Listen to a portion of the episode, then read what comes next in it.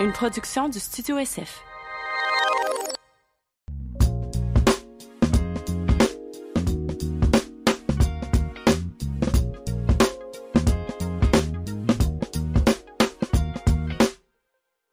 Bienvenue au Sans Filtre, le podcast où on parle de ce qu'on veut avec nos invités. That's it, je suis PH Quentin avec moi, Doom Plante. Cette semaine, le grand retour de Jay du Temple. Jay du Temple qui a été un de nos premiers invités, qui était le troisième, en fait, podcast qu'on a sorti.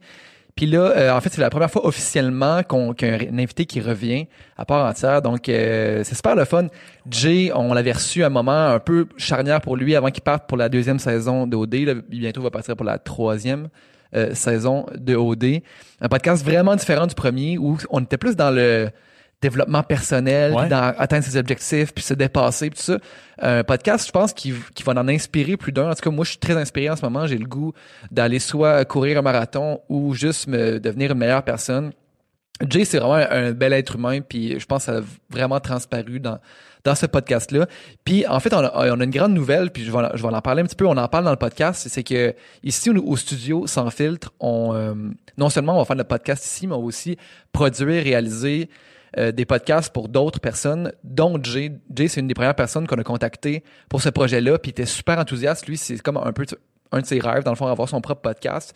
Mais l'aspect technique, tout ça, ça est en témoin. Fait que là, on, on lui offre finalement euh, l'espace, l'équipement, tout ça pour, pour qu'il puisse faire son podcast. Donc, ça va commencer bientôt, cette histoire-là. Euh, on va venir au courant, mais euh, on en a parlé plus largement dans le podcast. qui Ouais. Puis là, dans le fond, c'est notre premier podcast officiel euh, que vous allez voir qui se passe dans nos studios, notre Ouais. nouveau studio qu'on est très fiers en ce moment, euh, qui s'appelle le Studio SF, by the way, lancement du Studio SF. Euh, il va y avoir le site web, il va y avoir tout le kit. Euh, Jay, c'est le premier de plusieurs podcasteurs qui vont avoir un podcast, une tribune sur le Studio SF.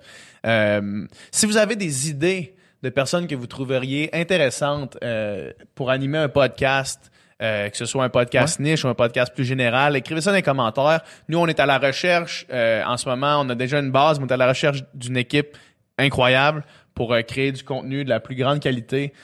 Tout ça, c'est extrêmement, extrêmement excitant. Fait que restez à l'affût pour ça sur toutes les plateformes. On va vous en parler, on va pas vous lâcher avec ça. Donc, euh, inquiétez-vous pas que vous allez en entendre parler. Dans le fond, ce qu'on veut, c'est devenir plus big que Radio-Canada puis TVA. Dans le fond, c'est ça. On veut devenir euh, le, le juggernaut des Ah ouais. médias. Euh, mais en tout cas, c'est un projet qui nous tient vraiment à cœur. Puis merci d'être là avec nous. Merci de nous encourager dans tout ça. Commentez la vidéo, abonnez-vous à nos chaînes. Encore une fois, on le répète toujours. Euh, on a notre page Patreon. Là, sur Patreon, on a commencé à faire des podcasts. Euh, avec des invités un petit peu moins connus qui vont permettre d'aller en détail dans plein de, Mais qui plein de sphères qui méritent d'être connus. Ouais. Donc, allez voir sur notre page Patreon. Tout ça va être dans la description de la, de la- du podcast en ce moment. Euh, Donnez-nous un petit like, ça fait son bout de chemin. Puis sinon, profitez de la conversation euh, avec Jay du Temple. C'est que bon podcast. Bonne écoute.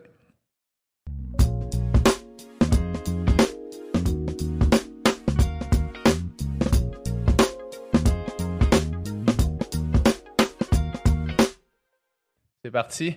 All right. Premier podcast que le monde va voir sur euh, dans notre studio. Jay, C'est incroyable. c'est le fun, hein? C'est incroyable et je sais que je fais partie de l'équipe du studio. Ouais. Ceci dit, tout vous revient à vous deux. C'est la plus grande passe à la palette qu'on m'a faite ever. Euh, je trouve ça fascinant le timing, comment Ouais, ça s'est bien, comme comment la vie fait bien les choses. Tu sais, euh, qu'on se rencontre dans le contexte de OD, Ouais.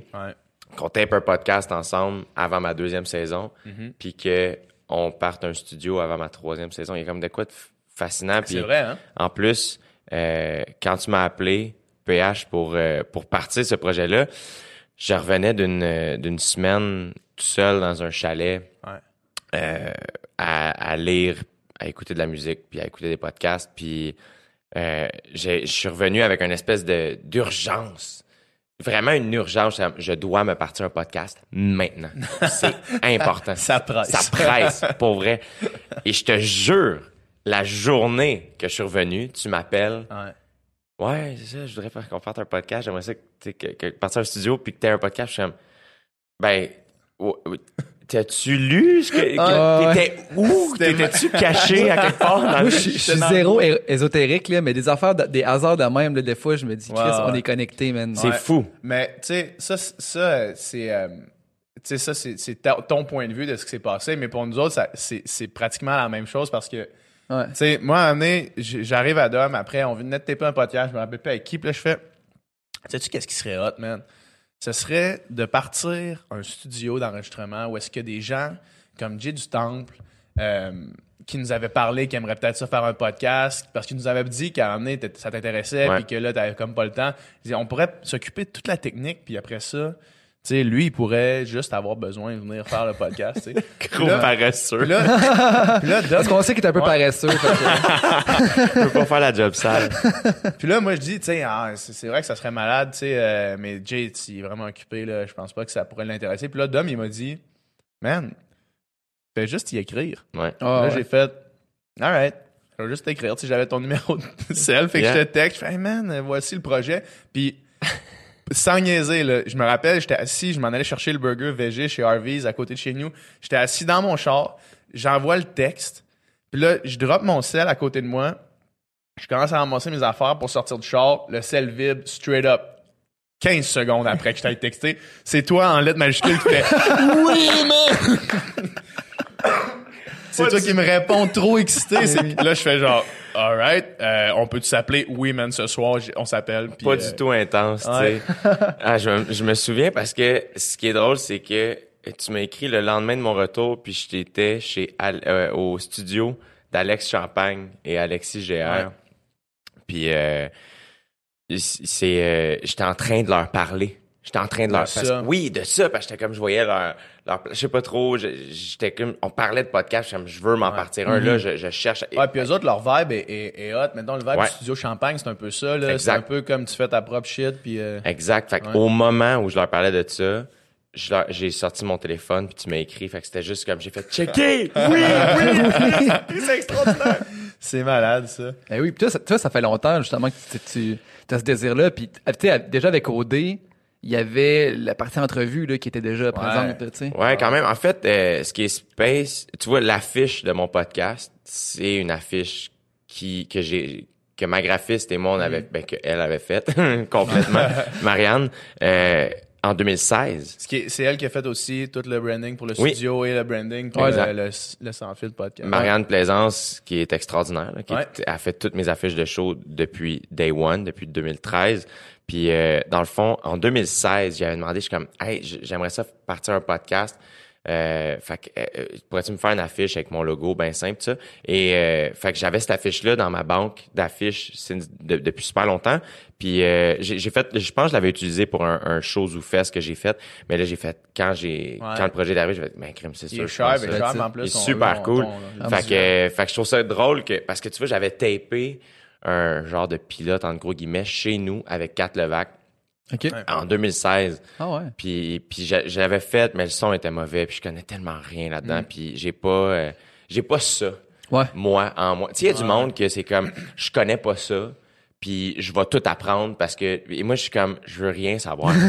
Je, je suis vraiment paresseux. Ouais, ouais. J'ai rien écouté au cégep. Techniquement, je suis supposé être capable de faire ça. J'ai étudié en cinéma, médias, Ah communication. Je connais fuck all, mon gars. Techniquement, je suis supposé être bon. là. C'est- ça l'affaire. Man, c'est incroyable quand je, faut vraiment que ça m'intéresse. Ouais. Puis ce qui m'intéresse, c'est toute la psycho- ça là, Ouais. la Ouais, partie facile. Ben, oui. ben non, c'est même Ça pas dépend la pour qui, facile, hein. Ça ça. dépend Mais vous êtes qui? tellement bon. Puis c'est là où je trouve que c'est- c'est- c'est- je trouve ça tellement gentil et généreux, euh, fin. euh, comme j'en reviens pas. Que, que- comme juste comme ben oui, on va on va t'aider à faire ça. tu sais. Faire comme alright, tu sais. Ah oui. nous autres, nous autres, c'est vraiment, euh, on l'a vu, on l'a vu avec notre podcast à nous, à quel point euh, à chaque jour il y a du, du nouveau monde qui découvre, tu sais, c'est des conversations comme ça, du monde qui commande, qui disent, hey, tu sais, euh, j'ai, euh, j'ai, j'ai appris sur telle affaire dans votre podcast, ça a changé mon opinion sur telle chose, Ouais. dans- puis je trouve tellement que c'est important.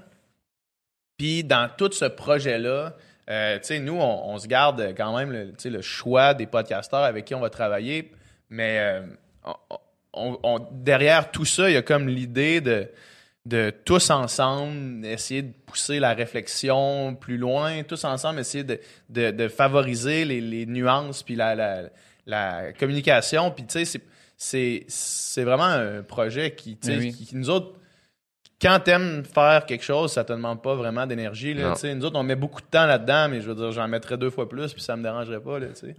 Puis tu sais, on est en train humblement, là, je pense, de créer quelque chose qui n'existait pas. Tu sais, vra- qui n'existait pas vraiment au Québec. Ici. Ouais, ouais, mais là, je vais spoiler, mais tu sais, on, on a fait un, tourné un podcast avec Boucardia hier. Puis à la fin, il était, j'ai jamais parlé aussi longtemps Ouais. de, de biologie, de science. Puis c'est le fun. Puis, puis quand on a reçu Patrick Sénécal, tu sais, d'ailleurs, qui, est- qui est venu, Ouais. il est sorti de là, il dit, Hey, je pensais pas parler de, Hey, lui- de lui- cinéma de Michael Haneke, de Stanley Kubrick aujourd'hui, tu sais. Ouais. Puis, tu sais, on a rarement, on n'a pas l'occasion d'aller aussi deep. Puis là, le podcast permet ça. Ouais. Puis moi, je pense que justement, c'est un médium qui est en pleine effervescence, puis que les gens, il y a un appétit pour ça, pour, pour des vraies discussions entre êtres humains, tu sais, sans format, sans, sans agenda ou sans, tu sais, euh, Sans limite, sans, sans, sans questions Ouais. euh, préécrites, tu sais, juste... Mais le pire, c'est que c'est, c'est une des affaires euh, qui fait en sorte que, tu sais, moi, c'est une des choses qu'on, qu'on me dit souvent, t'es occupé, on te voit partout. Ça, je comme, ouais. moi, je, je veux jamais me plaindre de ça. Ouais. Je te dis pas que des fois ça me stresse pas ou whatever, là. Euh, mais je veux jamais parce que j'ai, déjà rien eu. Tu sais, ça m'est arrivé quand j'ai commencé en humour. euh, évidemment, j'ai toujours eu mes parents qui m'ont baqué. J'ai jamais été près de la rue. T'avais toujours un safety net. Ah, complètement. Ouais. J'ai béni des dieux. Euh, mais ceci dit, dans mon travail, dans mon milieu, j'ai déjà, tu sais, ça m'est arrivé de me lever le mardi matin après avoir un numéro de jockey la veille, faire, j'ai pas de show de la semaine. Ouais. Mhm. Qu'est-ce que je fais aujourd'hui? Qu'est-ce que je fais? J'ai un char à payer, j'ai des trucs à payer, tu sais, puis Ouais. je suis pas dans la merde. Mais reste que tu veux être un adulte qui vit Tu de- veux jamais prendre, faire l'appel téléphonique tu vers tes parents pour demander C'est de ça. l'aide. Est-ce que... Et, Ouais, mais tout ça pour dire, dans le fond, la raison pour laquelle ça, c'était un no-brainer pour moi de, de, de vouloir et de, tenir à me partir un podcast, c'est, pour ce que vous venez juste de dire, c'est que dans ma tête, c'est, euh, ça va juste être bénéfique, même pour moi. Tu sais, c'est un Oui. peu égoïste. La raison pour laquelle je veux le faire, parce que je sais que moi, ça va m'amener beaucoup humainement, parce que en écouter, puis c'est ça qui est fascinant, c'est que je me trouve fatigant D'en parler. d'en parler.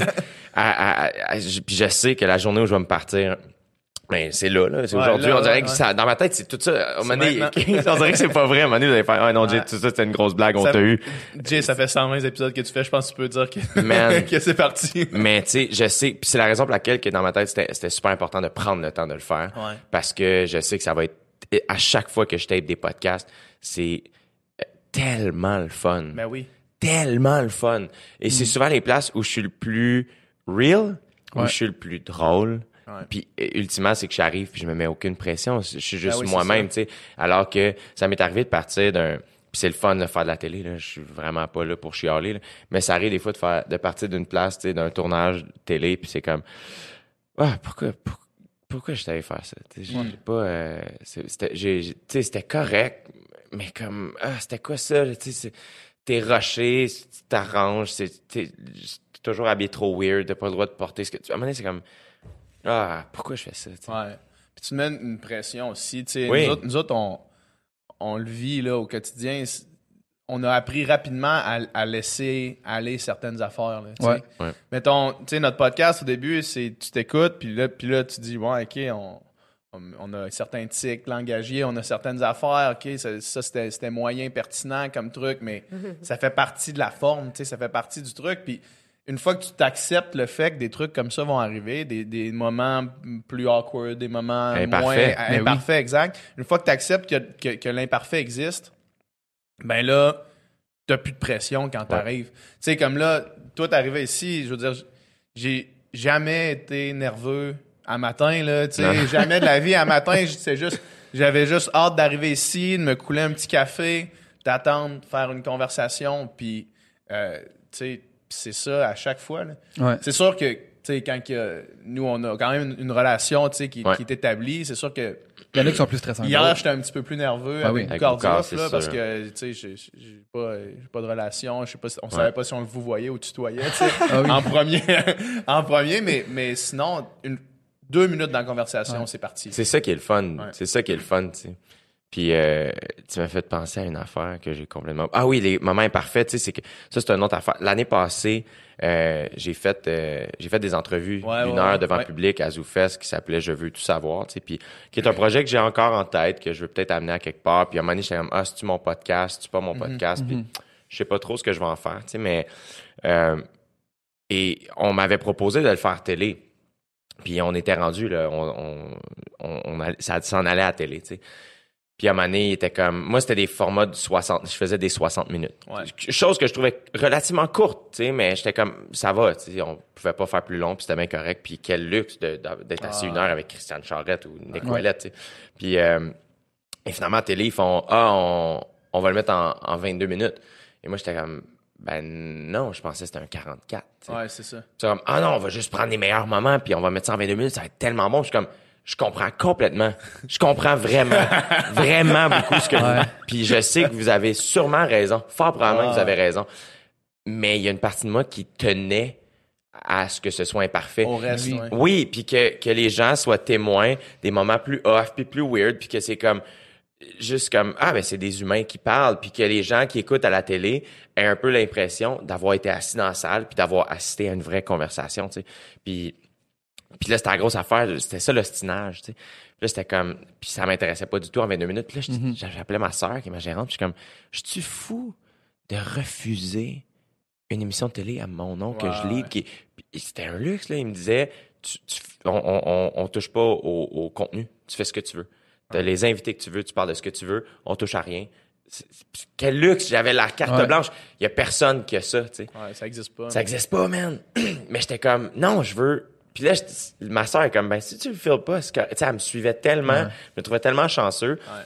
puis c'est là où finalement ça, ça j'ai j'ai fait hey tu sais quoi ça non. Ça- parce que là il était comme ah ben au pire on pourrait le mettre en 44 minutes dans le temps des fêtes. Ça pourrait être le spécial du temps des fêtes. On va la- on met la version longue je suis comme what if qu'on on met pas le 22 minutes pendant l'automne puis on fait juste le spécial du temps des fêtes. Ça. Finalement, ah non on peut pas. Mais tu sais. Ouais, J'ai une meilleure idée pour vous autres. je comprends pas, tu sais, mais bref. Puis ceci dit, tu sais, euh, aujourd'hui, je regrette pas du tout de pas l'avoir fait. Peut-être que ça aurait été super positif que je le fasse, mais c'est c'est ça que j'aime du podcast, c'est que c'est sans pression, c'est sincère, c'est vrai, c'est relax, puis c'est c'est tellement le fun à écouter en plus, tu sais. Vraiment. C'est vraiment le fun à écouter, tu sais. Ouais. Vraiment. Je suis sûr que vous, ça vous arrive de croiser du monde que c'est ça qui est le fun du podcast, c'est que ça devient comme la, tu sais, comme comme la musique. C'est que tu accompagnes les gens dans. Moi, j'ai- tu sais, Joe Rogan, je l'aime à un point où je me trouve.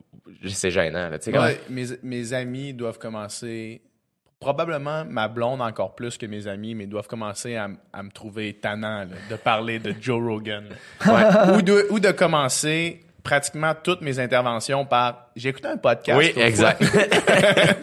Mais ceci dit, c'est que c'est tellement riche, puis il y en a tellement. Hmm. Mais tu vois, le peu, c'est que j'en parlais tellement que ma grande sœur, qui écoutait pas des podcasts, a fait comme Hey, à cause de toi, je me suis mis à écouter un ben podcast. oui, c'est ça. tu sais, elle, tu sais, elle, c'est une mère à la maison avec trois Ouais. kids, puis, puis elle, comment j'ai trouvé un podcast de mère qui est vraiment intéressant, puis j'aime pas ça, puis je suis comme, let's go. Il y a un podcast pour ce que tu veux. Là. Exactement. Il y a un podcast pour ce que tu veux. clair. Ah oui. Nous autres, c'est un peu ça aussi. tu sais, On veut essayer de. tu sais, là, on a une base de podcasteurs intéressante pour starter ça, mais ça va être d'aller chercher. Plus ça va aller, plus, plus le podcast va être connu au Québec, plus on va aller chercher des podcasts niches, entre Ouais. guillemets, qui vont, qui vont attirer d'autres mondes qui connaissent pas les podcasts, qui vont pouvoir intéresser des gens qui s'intéressent pas nécessairement à ce que, ce que nous nous fait triper. Ben oui. tu sais. Ben, puis en plus, c'est que moi, à chaque fois que je parle à quelqu'un euh, qui veut se partir un podcast, je suis comme, go, au pire, ça existe. Tu sais, Ouais. dans le sens, je comprends le côté monétaire, évidemment, là, qui est dur, Ouais, mais c'est le genre d'affaire où je fais, tu sais, si- la journée où j'ai un, tu sais, comme là, j'ai un podcast, mais si à un moment donné, j'ai une autre idée, puis je veux en partir à un autre, avec quelqu'un, je suis comme, Ouais. go, Ouais. who Ouais. gives? Comme ça existe, c'est ça qui est sick, c'est que quelqu'un qui découvre le Sans Filtre podcast aujourd'hui, il y a, Ils tombent dans. Il y Ah, a, il y a- il y a man! du oui. temps, là. il y a tellement de bons stocks. Il y a 40 fois 2 heures à écouter. Là. C'est Ouais. tellement trippant. Ouais. Fait que c'est ça qui est le fun, c'est que souvent au début, ben, tu y vas, t'écoutes les invités que tu connais. Ouais. Puis après ça, le plus intéressant, je trouve, c'est quand tu tombes dans Ben, moi, Ah, je vais essayer cette personne-là que je connais pas. plus. Et là, ça part. Puis moi, c'est ça qui me fait tripper. Tu vois, Rogan, je suis rendu à ça. Tu sais, j'ai écouté un de ceux qui m'a fait le plus tripper, c'est euh, avec Colin O'Brady, le gars qui a traversé l'Antarctique à pied. Ouais. OK. Puis man, c'est fascinant. là. Fascinant. Un gars Ben oui, qui a, ça. hey, je pense qu'il a 30 ans ou 33 Ah ouais. il a monté les les sept plus gros sommets du monde en le moins de temps au monde. C'est insane. Euh, il a traversé l'Antarctique à pied. Tu sais, quand Joe Rogan est impressionné de quelqu'un, ouais. t'es comme... ouais, ouais. Il, il m'a pas l'air d'un gars qui se fait, qui se fait impressionner. Non, facilement. exact, tu sais. Quand t'entends Rogan faire comme, dude, je te parle puis je me sens comme un gros lâche. Puis je suis comme, Ouais. imagine-moi comment je me sens dans mon Ouais, char, tu sais. Joe Rogan, justement, c'est ça. Il, il va chercher ces personnes-là, ces personnes-là qui repoussent les limites, qui vont plus loin que l'humain est jamais allé. Là, tu sais.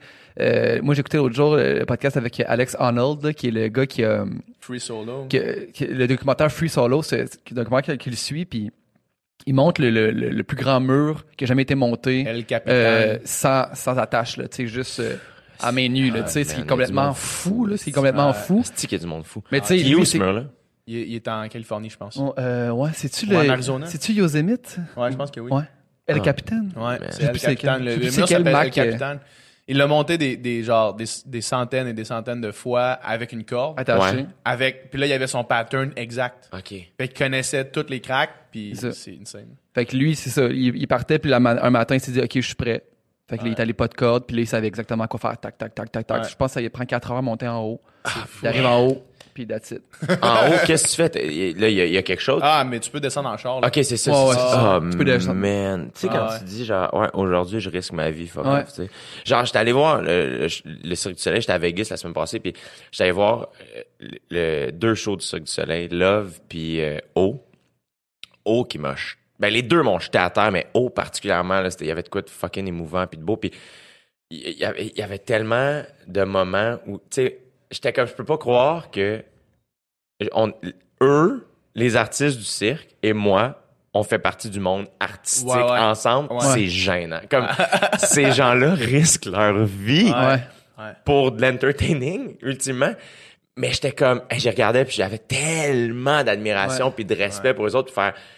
C'est, tu sais, oui, des fois ils sortent des filets puis tout ça, mais reste qu'il y a des moves que c'est comme, man, c'est- si c'est pas ta journée, Ouais. tu sais, donne, là, tu sais. Ouais. Mais de faire être tellement dévoué, de tellement, tellement de travail, tu sais, de faire, je vais monter ce mur-là une centaine de fois pour Ouais. tout comprendre. Hey man, connaître un mur que ça prend quatre heures à monter par cœur, ça C'est prend long, du hein, temps, là. ouais. Puis après ça, de faire comme, alright, j'y vais, tu sais, puis de repousser tes propres limites, tu sais. Il y a bien du monde qui catch pas ça. Moi, c'est quelque chose qui euh, m'a, comme, qui- qui- j'admire Oui. Beaucoup, beaucoup, beaucoup, tu sais. Dans le monde entier, tu sais, il y a vraiment une, une, euh, il y a une strate de gens qui frôlent la, la- la compréhension, pour, qui frôlent l'incompréhension complète pour moi, là, tu sais. Ouais. Puis- Ouais. Puis c'est c'est le même principe. Mettons, tu sais, moi, j'ai j'ai passé ma vie à nager, là, OK? Puis j'ai réussi à être bon, là, à un certain point, là, tu sais. Puis le niveau Michael Phelps, là, tu sais, le niveau ultime, là, Mm. c'est même, je suis même pas capable de comprendre. Je suis capable de comprendre le niveau où est-ce que moi je suis allé, là, tu sais, les, les meilleurs au Canada, tu sais. Ouais. mais il y a une affaire en haut de ça qui, qui a comme vraiment une ligne. Une fois que tu dépasses cette ligne-là, je comprends plus qu'est-ce qui se passe.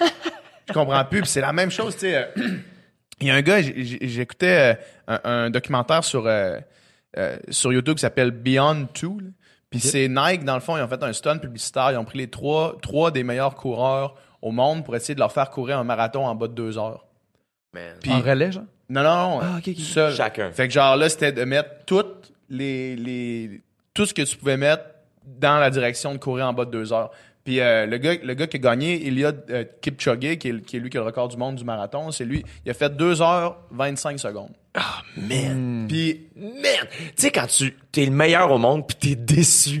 non mais ouais, man. puis là tout le monde est content parce qu'il vient de dropper son best time de 3 minutes, mais lui il fait comme le documentaire s'appelle Beyond Two. J'ai pas réussi. Ah, mais tu sais cette, cette gamme de personnes là là qui est comme Ouais. Je veux dire, ici, là, au Québec, là, quelqu'un qui court 2,30 au marathon, c'est un malade mental. Ouais. Mettons, tu cours 2,30, là, c'est, t'es, t'es vite en crise, là. Je comprends pas, man, les, les marathoniens. Comme, Ça a j'ai- pas de sens. J'ai travaillé au Ironman de Tremblant en Ouais. 2012. Ah, man. C'est, moi, c'est quelque chose qui, c'est ça l'affaire, c'est, puis je pense que ça vient de peut-être avoir grandi dans le sport ou dans la, la compétition quelconque, tu sais. C'est qu'on dirait que moi, c'est quelque chose qui m'attire. Je suis comme, ah, man, Ouais. j'admire ces gens-là. je sais qu'il y a du monde qui font comme, pourquoi ces gens-là font ça? Ouais. Je comprendrai jamais. moi, je suis comme, tu sais, genre, j'ai vu euh, un couple, on va toujours m'en souvenir. Tu sais, le départ est à 7 heures le matin et les gens ont jusqu'à minuit le soir pour terminer l'Ironman. Euh, Il y a, il y a quelques checkpoints. Ouais. Si, si, mettons, tu passes le checkpoint en arrière d'un certain temps, ils te sortent avant la fin. Là. Ouais, ça se peut. Ouais, ouais. Ça se peut très bien.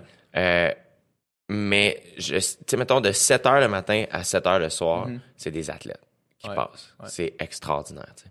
De 7 heures le soir à minuit, Ouais. là, c'est. Des challenges que Ah, le monde se donne, Man. Et là, là, là, la misère humaine.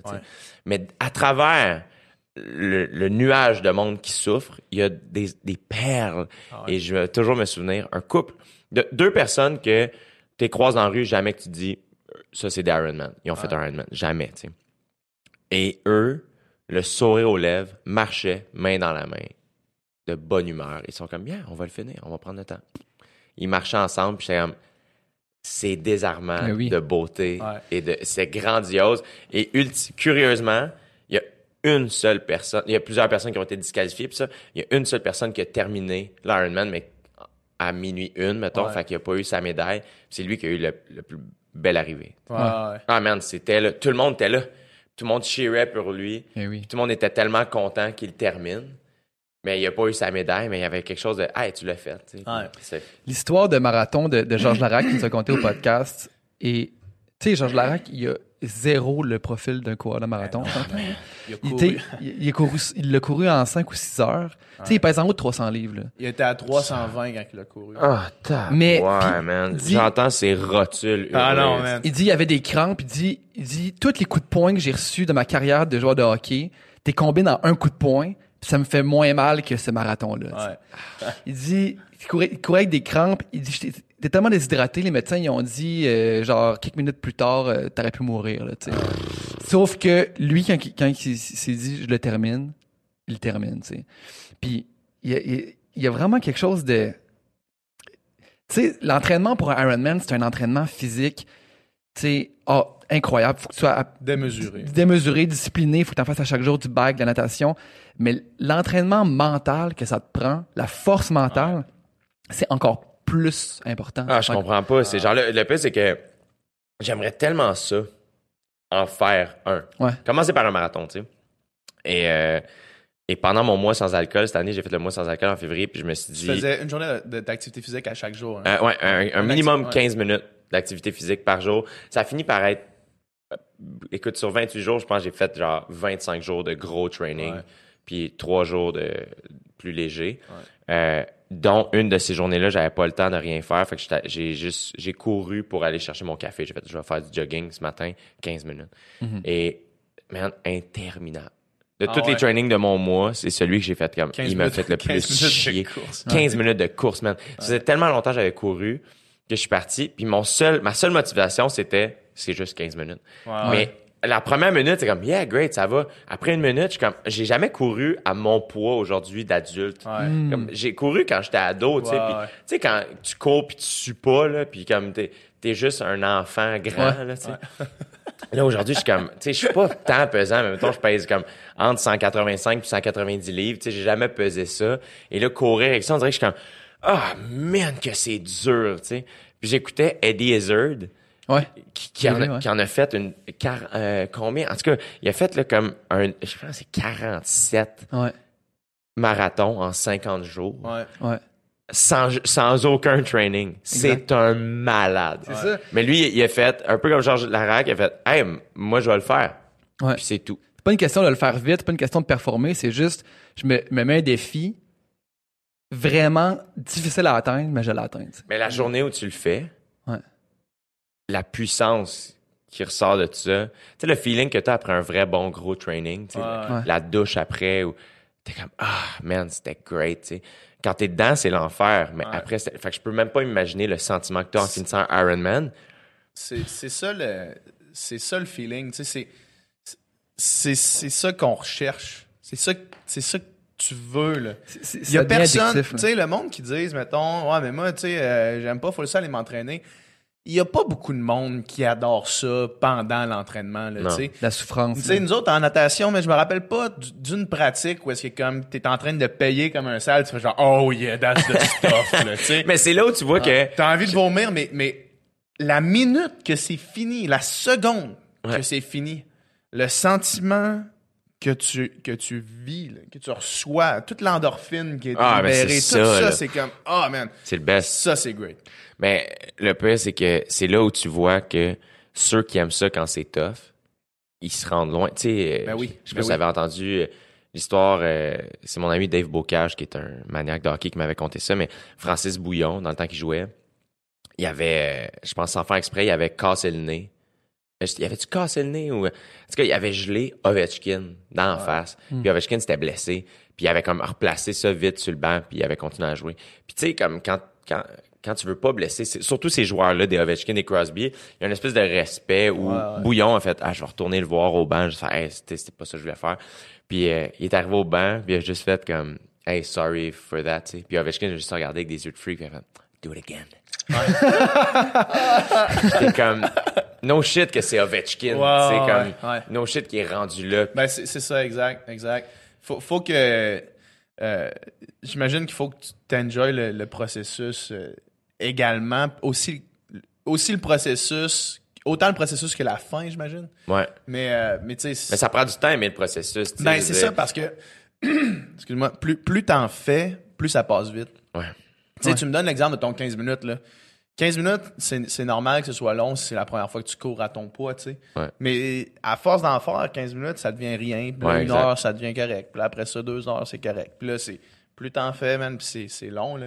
C'est un long processus. Mais tu vois comment, mettons, moi, mon, mois sans alcool, puis tu sais, je veux dire, ça fait longtemps que je m'entraîne, puis je suis quand même un gars en forme, mais je suis pas, je suis discipliné pour le training, comme je vais m'entraîner cinq, six fois semaine, des fois sept, Ouais. avec grand plaisir. J'aime ça, Ouais. fait que c'est pas, c'est pas une tâche pour moi que d'aller au gym. Euh, moi, là où je manque de discipline, C'est le reste. c'est le reste, la, la nourriture. C'est ça qui est tough. C'est ça qui est difficile. L'entraînement, c'est le, le bout de le fun. Ouais. Moi, quand je nageais, je disais tout le temps ça. Je disais l'entraînement, c'est ce qui est le fun. Ouais. Ce qui est chiant, c'est de pas sortir le vendredi soir. Ce qui est chiant, c'est de Ouais. jamais prendre une bière relax le soir. là. Ce qui est chiant, c'est de faire attention à tout ce que tu manges. C'est ça qui est chiant. là. Mais ce qui est sick, c'est la journée où ce que tu traverses. C'est comme n'importe quoi, tu sais, comme quand tu passes sur une petite dérape, là, pendant une couple de jours, tu te couches super tard, tu sors beaucoup, tu bois, tu fais la fête. À un moment donné, c'est comme, ah, c'est le fun, ce vie-là, tu sais, je peux, ça peut être ça, puis je suis bien, puis c'est correct. Ah. quand tu commences, mettons, moi, mon mois sans alcool, ça a été ça, c'est que, là, c'est comme, hey, attends, je bois pas, et à tous les jours, je dois faire du sport. Ouais. Fait qu'à un moment donné, c'est comme si je sais que demain, j'ai de quoi de 10 heures à, puis j'ai un show le soir, puis je suis booké toute la journée, mais faut que je me lève À huit plus heures, tu vas tôt, au faut que je m'entraîne, j'ai pas le choix. C'est, je me suis dit que j'allais le faire. Ouais. Fait que, ben, la veille, ben, tu fais attention, tu te couches plus tôt, tu te lèves plus tôt, tu le fais. Moi, mon mois sans alcool, curieusement, ça m'a aidé à traverser comme Ben oui. un espèce de, de, de plateau sur lequel j'étais pogné depuis très longtemps. Et là, j'ai atteint, j'ai juste débloqué sur plein d'affaires. Fait comme, oh my god, j'ai atteint des poids que, euh, avec certains exercices que j'avais, Ben oui. j'avais jamais atteint. J'ai atteint une, une, une endurance que j'avais pas. Euh, fait que c'est tellement le fun de traverser ce moment-là. L'affaire, par contre, je sais pas, tu sais, vous avez, toi aussi, t'as t'as nagé, Ouais. c'est ça. Dans- mais dans le fond, je suis curieux de savoir parce que j'ai pas du tout compétitionné au niveau auquel vous avez compétitionné, mais où est-ce que vous retournez chercher cette adrénaline-là dans votre vie aujourd'hui? Comme, il y a, il y a quelque chose de grisant de la Ouais. compétition, surtout rendu à l'âge adulte. Tu sais, moi, j'ai lâché le hockey quand ça devenait crunchy, tu sais, quand ça devenait Ouais. real, tu sais. Fait que j'ai jamais vraiment connu du vrai bon hockey euh, compétitif. euh, oui, là, mais jeune, c'est pas pareil. Fait à l'âge adulte, quand t'es, quand t'as 22 ans, puis tu compétitionnes, Mhm. La journée où tu arrêtes, qu'est-ce, qu'est- qu'est-ce qui. Est-ce que c'est un manque dans vos vies? Est-ce que c'est, ça s'est transformé? Ou est-ce que, est-ce que vous allez chercher ça ou au contraire, vous êtes comme, l'ai vécu puis je suis rendu ailleurs? Ouais. Ben, mettons, mettons que je me permets de répondre en premier, tu répondras après. Moi, quand j'ai arrêté la natation, j'avais un plan. Je savais exactement par quoi ce vide-là, j'allais le combler. Puis je pense que ça, ça a été super important parce que- parce qu'il y en a beaucoup, justement, qui, que le jour où ils arrêtent, c'est comme ça fesse, ça fait mal, puis ils savent pas trop quoi faire. Puis là, il, il- il y, a un, il y a un vide dans leur vie. Puis moi, dans le fond, j'ai arrêté, j'ai arrêté, ça fait longtemps, ça fait 10 ans que j'ai arrêté de nager. J'ai arrêté après secondaire. On était en sport-études ensemble. Puis moi, je savais que je voulais rentrer en musique au cégep. Puis je faisais un peu de musique, mais tu sais, pas tant que ça. J'étais pas un enfant prodige. J'étais pas, tu sais, le, le Jimi Hendrix à, à 15 ans, tu sais.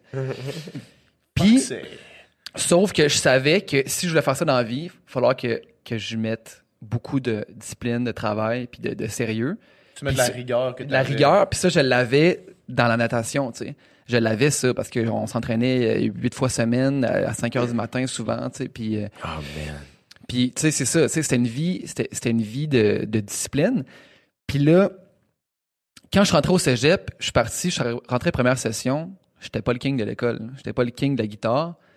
Sauf que rapidement, la discipline que j'avais Acquise. acquise avec la natation, ben rapidement j'ai rattrapé le, le troupeau, là, tu sais, puis même j'en ai dépassé une coupe parce que moi, tu sais, autant qu'au secondaire, c'était ok, on se lève. jouais de la guitare en tabarnak aussi. Autant, autant c'était on se lève Ah à non, 5 man, heures. Il jouait de la guitare en tabarnak. C'est ça, tu sais, aujourd'hui, là, euh, tu sais, j'ai- j'ai plus la, la rigueur parce que là, j'ai j'ai fait le sprint, j'ai fait le, comme le bootcamp, euh, mes Ouais, années de 10 000 cégep. heures, là. Ah, Cégep exact, université. exact. Puis tu sais, maintenant, aussi, j'ai découvert que dans la vie, il y a beaucoup de choses qui sont intéressantes, comme faire des podcasts, comme, tu sais, tu sais, puis en tout cas, mais à cette... Faire des potes. Ah, c'est ça. ouais, pas non, mais mal c'est ça, mais tu sais, non, non, mais... Com- composer, tu sais, jouer d'autres instruments. Ben tu sais, oui. vivre, là, tu sais. voyager, Exact, découvrir, exact. rencontrer, Sauf que- sortir, Sauf manger. que le, les années que je me suis enfermé à faire une et une seule chose, euh, ça a été la meilleure décision que j'ai prise de ma vie.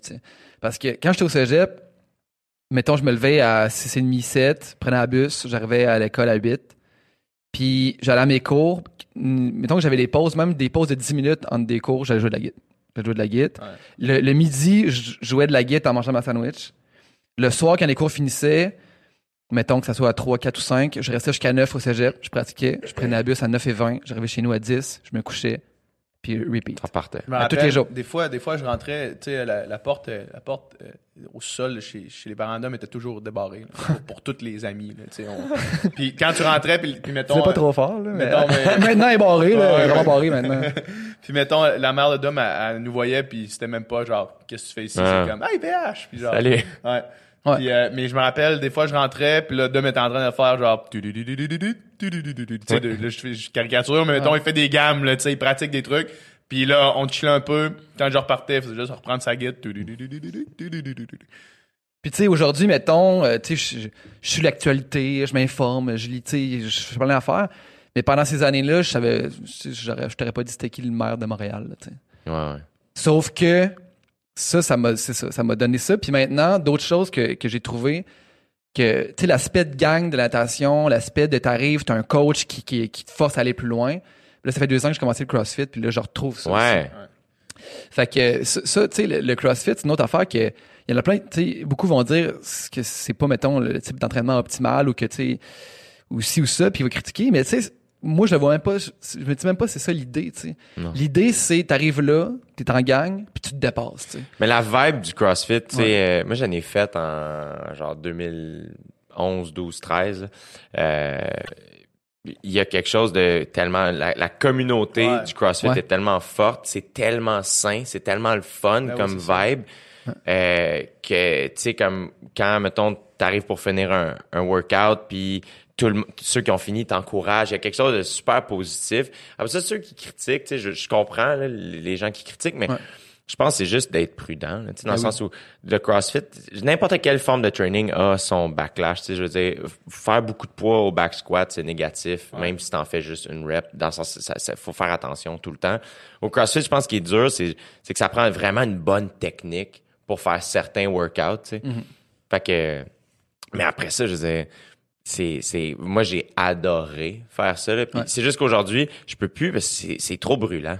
Ouais. Je, je peux Ah, pas ça faire. défonce, hein. Ah, Ça man, je- fatigue, je, ouais. peux pas faire un training de CrossFit et un show la même journée. Ouais, ouais. C'est sûr que il y a un des deux qui va écoper. tu sais. Ouais, ouais. Puis je peux pas, je peux, tu sais comme maintenant, je suis rendu à un point où j'ai assez d'énergie pour faire des gros trainings puis un gros show le soir. La seule affaire, c'est que je sais que si, si je fais un gros training, faut que je fasse une sieste. Ouais. Hmm. tu sais. Mais ça m'est arrivé des fois de partir du gym pour aller direct à un show puis je suis comme encore sur l'adrénaline du gym puis ça va, mais je dors très bien le soir. par Ouais, sûrement, sûrement. Mais tout ça pour dire que c'est ça la natation, la guitare ou, ou le, le CrossFit, c'est le plaisir, c'est quand que tu mets, c'est le voir le résultat de ton travail, voir l'amélioration, puis tu sais la pratique, tu sais faire l'exercice physique puis jouer de la guitare, c'est comme des activités différentes, mais pas tant que ça dans le sens que c'est ben tu, tu travailles puis tu vois le résultat, tu vois l'amélioration, puis à chaque jour c'est un grind, puis tu continues, Mm. puis tu continues, Ouais. tu continues. Puis moi je pense que la clé du succès tu sais, sou- souvent, le- problème à l'entraînement ou le problème à atteindre ses objectifs, c'est, mettons, le manque de motivation, tu sais.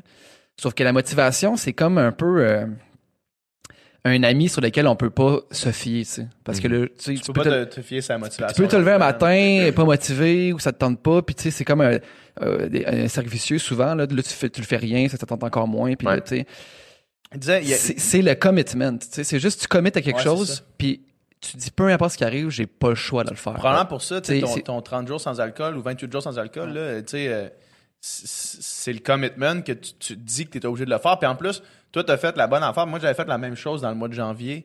Euh, tu l'as annoncé. Ouais. Puis ça, moi, d'annoncer ses objectifs, c'est quelque chose que. euh, après ça, tu es obligé de rendre des comptes. Ouais. Puis si tu es obligé de rendre des comptes, il y avait un coach euh, de l'équipe canadienne de natation qui disait que ça va pas te tenter 33% du temps.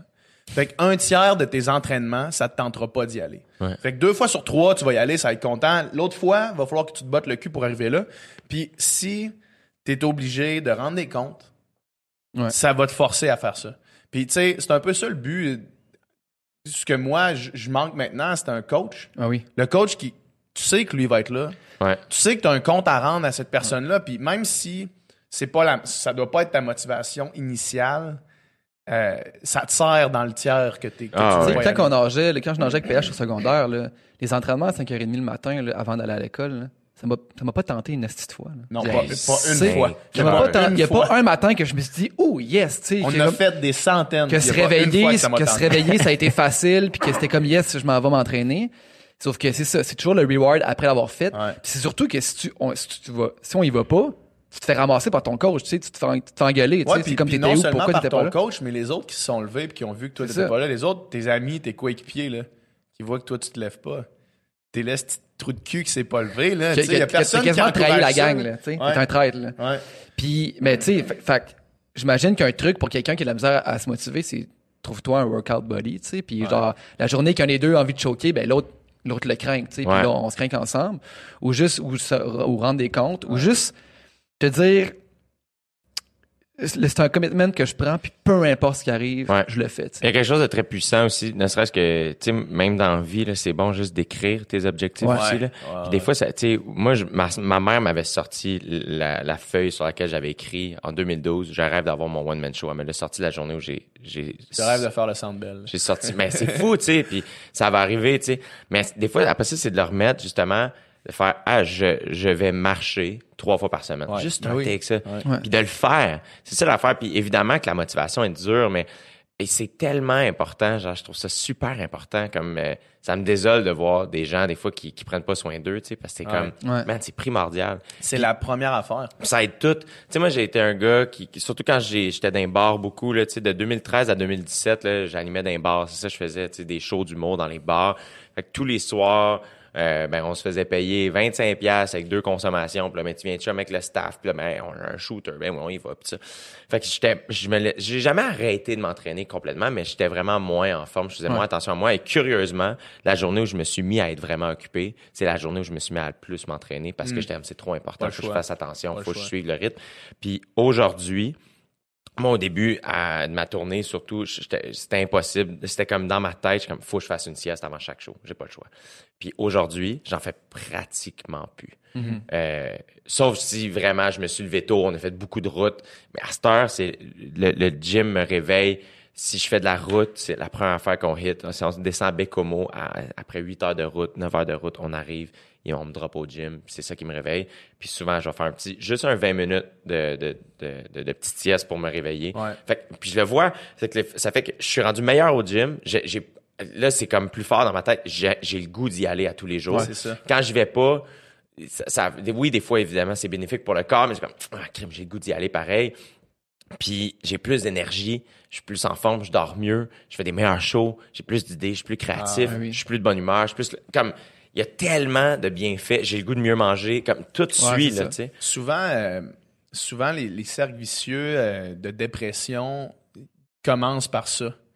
Ou est-ce que là, tu tombes dans un pattern, ou est-ce que là, ah, là, ce matin-là, ça te tente moins, puis là, tu, tu t'es moins actif, tu as moins d'énergie, c'est plus dur de te lever, puis là, il y a moins de raisons de te lever, puis là, tu tombes dans un cercle, puis, puis ça, c'est vraiment une façon de, de réguler puis de clarifier l'esprit, j'ai l'impression d'avoir un, un- un strict... euh, ou, ou du moins juste d'avoir un- une routine qui te permet de rester, de bouger, d'être actif. Ben, c'est là où, curieusement, les gens occupés, souvent, c'est les gens qui prennent le... Tu sais, moi, souvent, c'est ça qui est arrivé, là, c'est que je me suis mis... je me souviens, le mois où je me suis mis à faire vraiment attention, c'est en 2015, en juillet. Je faisais 40 shows dans le mois.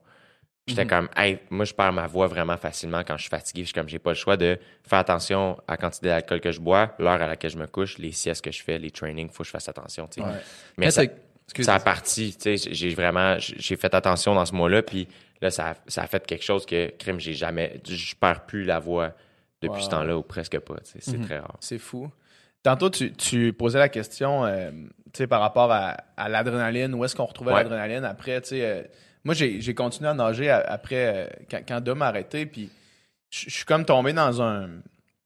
mettons, quand j'allais au championnat canadien universitaire, puis que là, je raçais pour gagner, par exemple, ou... ou- puis cette espèce de rush-là, je l'ai pas encore retrouvé. J'ai- J'ai pas... Ça me manque énormément Ouais, hein? énormément. Il y a, il y a comme euh, tout le circuit de natation universitaire là, où est-ce que c'est en équipe. T'es en Ça, équipe, puis là, fun, quand tu vois un de tes gars battre quelqu'un de Montréal, de, de- des Carabins, mettons, l'Université de Montréal, puis là, tout le monde est, est trop pompé, puis là, c'est à toi d'y aller après, puis, puis chaque, chaque personne a un rôle. Tu sais, moi je, moi, je gagnais, mais mon rôle n'était pas nécessairement plus important que celui-là qui arrivait septième au lieu de huitième, parce que tous les points comptent, tu sais, puis, puis tout le monde est, est- est trop excité, puis ça, j'ai, j'ai, je, je pense pas que je vais être capable de retrouver ça. C'est comme un feeling qu'il va, qu'il faut que, j'imagine, que je tourne la page puis que je laisse derrière parce que c'est, c'était, trop intense. C'était, c'est, vraiment quelque chose de, quelque chose d'unique, vraiment, là. Puis là, j'essaie des fois de faire, mettons, là, j'ai couru le demi-marathon de Lévis, juste des courses euh, organisées. Puis là, je vais peut-être aller au championnat des maîtres nageurs euh, l'année prochaine. Puis j'essaie de retrouver des trucs comme ça, mais j'ai l'impression qu'il n'y a rien qui va même s'approcher de, de cette dose complète qui- Puis qu'est-ce que, tu sais, comme Dom, euh, il a appris quelque chose de ce de ce Ouais. Pan de sa vie qu'il a Mhm. amené dans sa vie actuelle. Ouais. Toi, y a-tu quelque chose de ça que t'as Moi, c'est- amené dans ta vie? tu? S'il y a quelque chose que, que, que j'ai appris, c'est pas. euh, T'as pas besoin d'avoir un gros training euh, à chaque 10 jours. T'as besoin d'avoir 10 bons trainings à Ouais. chaque, tu sais, à Ouais. chaque 10 jours. C'est pas, c'est pas une question, c'est pas un sprint. Puis moi, dans ma carrière, c'était ça. C'était, si t'essaies de sprinter, tu vas soit te blesser ou burn out. Mhm. Puis j'ai l'impression que c'est la même chose, c'est la même, le même truc que j'applique à ma vie maintenant. C'est de dire, il y a rien qui est un sprint. Tout est pour le long, le long play, le long run. Puis, puis en ce moment, je veux dire, je m'entraîne pas pour, euh, pour demain matin euh, faire un 10 kilos fucking vide. Je m'entraîne pour que quand je vais être rendu à 40 ans, je sois en shape et encore capable de le faire. Ouais. tu sais. Puis c'est pas. euh, mettons, mettons que demain matin ou à soir tantôt après le podcast, là, si je m'en vais au gym puis que je fais un hostie de workout, là, un genre de, de 21 kilos de course avec des intervalles puis que je me déchausse, je vais être capable de le faire une fois. Demain matin, je vais me lever puis je vais pas aller m'entraîner. Ouais. Je le sais. Je le sais que ça va arriver parce que je vais être trop défoncé. Ouais. Puis c'est ce que j'ai appris, je pense, parce que dans ma carrière, c'était ça. Souvent, souvent quand on avait un gros training, avant, quand je m'entraînais, mettons, euh, euh, plus, plus jeune, avant que j'apprenne cette nuance-là, t'as un gros training une journée, le lendemain, t'es nul à chier, puis ça prend deux jours avant que tu- tes entraînements servent à quelque chose, là. Ouais. Fait que tu perds tout ce que tu viens de faire dans, tes- dans ton gros training. Fait que ça, j'ai appris ça sur le tard dans ma carrière, puis la constance. Ouais. Puis c'est de trouver aussi, je pense, tu sais, ce que, ce que tu dis aussi, des fois, les gens vont faire, ah, fait faut que je pousse moins, puis c'est comme, non, tu sais, c'est de trouver c'est quoi ta ligne à toi. C'est quoi la zone? Exact, tu sais, fait que, mettons, moi, je sais que je, je pratique un peu ce que tu dis, Ouais. mais à un niveau qui se veut pour, comme juste quelqu'un de normal, là, pas un Ben non, athlète, mais euh, assez élevé. Quelqu'un d'actif, là, je veux dire. Exact, Plus actif que la moyenne, définitivement. C'est ça, tu sais. Mais, mais moi, je relate tellement dans, j'ai longtemps, mais pas longtemps, là, mais, euh, été pressé. Ouais. Surtout quand j'ai commencé en humour, j'étais pressé de réussir. J'étais Vite. pressé de. Faut que ça marche, tu sais. Et c'est weird comment la journée où, entre guillemets, tu make it, Ouais. tu réalises que, ah, j'ai make it depuis le début. Ouais. J'étais en train de faire ça déjà à temps plein. C'est ça que tu faisais. C'est ouais. ça que je faisais déjà. J'étais déjà heureux de faire ça. Et là, je suis devenu ambitieux. Dans ma tête, être ambitieux, c'est, c'est, c'est faire un marathon. Être ça, c'est faire exact, un sprint, exact. Puis tout, yo, on, est des kids, là. On est des fucking kids. On va réécouter ce podcast-là, ne serait-ce que dans un an, pour on faire, mais femme, ta gueule, man. Qu'est-ce que tu dis, tu sais? Ouais. Puis tant mieux, tant mieux. Moi, c'est une des affaires qui me faisait le plus stresser, mettons, de taper mon show. C'est que là, je l'ai capté. Puis c'est tellement, ah, c'était, j'ai été nerveux, là, des semaines de temps avant de taper le show. Puis je suis comme, c'est tellement un art vivant, le stand-up, que c'est comme d'un soir à l'autre. On dirait qu'à chaque fois, je faisais un crise de bon show, je débarquais, puis je suis comme, Ah, ça aurait dû être à soir qu'on le tapait. tu sais. Ouais, Puis de même, ça marche. C'est comme, non, on, on a dit qu'on tapait cette date, date, ça va être cette date-là. Pour ça, il faut que tu le sortes le plus vite possible avant de plus l'aimer. Ah, man, mais c'est ça qui est tough, c'est de faire, je sais que la journée où je vais le sortir, Tu vas être rendu ailleurs. je vais être rendu ailleurs, puis je vais un peu l'haïr, tu sais, puis c'est co- comme, il y a, il y a de mes amis qui me disaient, bah, au pire, sors-le pas. Je suis comme, non, ça m'aidera pas, c'est pas ça, c'est pas ça le grind. Te commit que t'allais le sortir, sors-le. Faut que je le sorte, Exact. faut que je l'haïsse pour que le deuxième, je l'adore, puis la journée où lui, je vais le sortir, je l'haïsse, pour Ouais, que le ouais, troisième soit oui. meilleur. Puis le but, puis c'est ça qui est tough, tu sais, mettons, je sais pas si vous, dans vos milieux aujourd'hui, dans, tu sais, en musique, en podcast, dans ce que vous faites, des fois, j'ai l'impression que, moi, des fois, j'ai senti qu'il y a des personnes, peu de gens, là, vraiment un, un petit pourcentage de gens, mais il y a des personnes qui te critiquent à un point où c'est même plus constructif, c'est juste, tu devrais pas faire ça dans la vie, tu sais. Puis moi, à ce niveau-là, je trouve ça comme méchant, blessant. Mhm. Puis après ça, c'est juste de faire Hey, mon but est plus grand que. Dans le sens, mon premier one-man show, c'est, le mieux que je pouvais t'offrir, Ouais. du haut de mes capacités.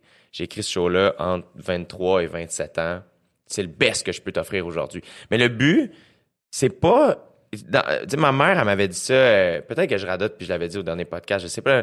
Mais ma mère, euh, moi, à l'école de l'humour, c'était tough. Je trouvais ça dur. Mes meilleurs amis, c'était Kat Levac, Mehdi Boussaïdan, Sam Breton. Des gens hilarants, talentueux, travaillants, tellement forts. Et moi, j'ai jamais été le meilleur. J'ai été bon. J'ai un certain talent. Puis je travaille fort. Mais la meilleure chose qui m'est arrivée, c'est que j'ai jamais été le meilleur dans rien qui fait en sorte que j'ai toujours couru après la meilleure personne. Tu sais, c'est tough être premier. Être deuxième, c'est nice en crise parce que tu ben sais oui. après qui tu Ben cours. oui. Ouais. J'ai toujours été ce gars-là. Fait que j'ai toujours travaillé très fort, tu sais.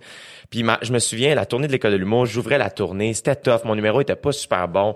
Euh, J'avais juste cinq minutes. Euh, C'était vraiment difficile, tu sais. Puis ma mère m'avait dit, elle comme, tu veux pas écrire ton meilleur numéro à 21 ans. Non, c'est ça. Puis j'aime ah fuck c'est vrai tu sais Mm-hmm. puis c'est là où comme le but est plus grand le but c'est d'être le meilleur stand-up possible au, au bout de ma vie tu sais de, de faire Ouais. ça tout le temps puis de juste toujours repousser les limites puis essayer des affaires tu sais puis c'est ça qui est le fun tu sais mettons hier essayé un nouveau bit où ah Chris l'idée moi elle me fait rire mais c'est un peu dark puis je sentais que les gens sont comme ah tu sais mais j'étais comme ah Chris je vais l'avoir à un moment donné tu sais je, je- fait que c'est juste tellement intéressant puis challengeant de, mais des fois c'est dur d'être ambitieux puis d'être relax puis de faire comme Ouais. hey prends ton temps. Moi ça c'est ça qui est arrivé en fait l'année passée tu sais avec je veux tu savoir de faire comme non non on mettra pas ça à la télé tout de suite faire hey si ce gig là mettons arrive quand j'aurai 35 ans ça va être encore fucking jeune.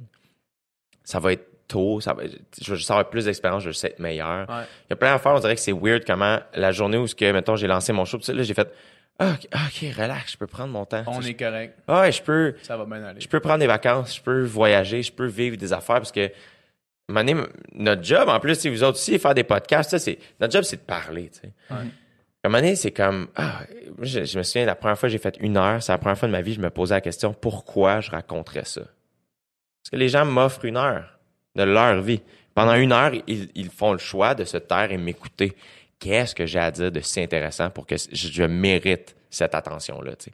Puis je pense pas que j'ai atteint, je pense pas que je mérite tout ça. Je pense pas que je mérite une heure de votre Non, vie. c'est ça. Les billets sont disponibles sur Je télévision.com. je suis désolé. hein. Mais ceci dit, il y a quand même quelque chose de, de, de, de puissant puis de fort là-dedans, d'a- Ah d'apprendre de ça puis de faire comme ah ok, tu sais prendre son temps mais de, de repousser ses propres limites puis de Ouais. prendre le temps de bien faire les choses. tu sais, la, la seule question qui se pose, c'est si tu devrais faire ça ou non. C'est ça te rend-tu heureux? Ah, Aimes-tu ce que tu fais? Parce qu'après ça, tu sais, tout le monde peut faire ce qu'il veut, puis les gens vont décider s'ils ont envie de venir te voir ou non. Complètement. Puis après ça aussi, tu vois, j'étais allé voir Céline Dion, ok, Ouais. à Vegas, puis euh, j'ai capoté. Ouais. Capoté, mais comme à un point là, j'ai été ému, j'ai été inspiré. Puis ce qui m'a fasciné, c'est de faire euh, justement, à, I guess qu'en début de carrière, Céline elle, s'est fait écœurer là, ici au Québec, là, beaucoup Ouais. là. Mais elle a tellement grindé, tellement travaillé fort, tellement pas lâché le morceau de faire non, moi, c'est là, clair. je m'en vais. Ouais. Puis je m'en vais loin. C'est comme, j'y vais, là. Et Chris, elle, elle a prove wrong tout le monde. Ouais. Fait comme, ouais, non, regarde, j'ai, fait énormément de sacrifices, j'ai travaillé très fort. Évidemment qu'elle avait un talent, mais elle a travaillé très fort. Ouais. Et de faire, je, je, je, je l'imaginais aujourd'hui, puis je me disais, sa vingtaine a dû être dure, là. Tu sais, je dire, tu l'as dit tantôt, euh, PH, c'est comme si, des, dans vingtaine, ça te tente de prendre un verre le vendredi soir, ça tente de veiller, ça te tente de vivre des affaires, puis ça. Quand tu le fais pas, des fois, tu sens que tu passes à côté de quelque chose, mais je me, je, je me suis vraiment dit, en la regardant, je me suis dit, elle doit vraiment être heureuse aujourd'hui. Probablement. Fort probablement Ouais. qu'elle doit être très heureuse. Puis il y a quelque chose Elle là. doit se sentir accomplie beaucoup. Ouais, puis il y a quelque chose, c'est tellement dur. euh, puis je veux dire, euh, ma, ma job est pas difficile, là, être humoriste, un hostie de luxe, là, genre on s'entend. Mais il y a quelque chose de difficile. C'est weird, je trouve, à l'âge adulte, de vivre de la honte. C'est pas quelque chose qu'on vit beaucoup. Tu sais, on vit ça jeune, puis à un moment donné, Ouais. c'est comme ah ça, on évite ça. tu sais. Et quand tu fais de l'humour, euh, c'est sûr que tu vas en vivre. Ouais. Une soirée qui marche pas, c'est automatique. là. Automatique. Ouais. Tu vas vivre un peu C'est de vrai que honte. c'est un drôle de sentiment qu'on vit plus maintenant. C'est vraiment que- le, le pire sentiment. C'est le pire sentiment. Ouais. C'est que t'es, t'es- c'est que t'as essayé de quoi et les gens ont été témoins d'un échec et là t'es gêné de ta personne. Dude, c'est deep là, ça Ah, fait mal là, c'est tu sais. rough. Ouh, tu sais, c'est ah man, c'est tu Être deviens- gêné de ta Ah, propre personne, fuck, c'est que tough. Horrible Ouais, ouais. d'avoir puis en plus surtout quand t'essayes fort puis que tu vas échouer fort mais en même temps il y a de quoi de vraiment puissant là-dedans parce que t'apprends beaucoup puis ça t'apprend à, à tasser ton ego puis à essayer puis à repousser tes limites tu sais. Fait que il y a quelque chose de super bon là-dedans curieusement tu sais.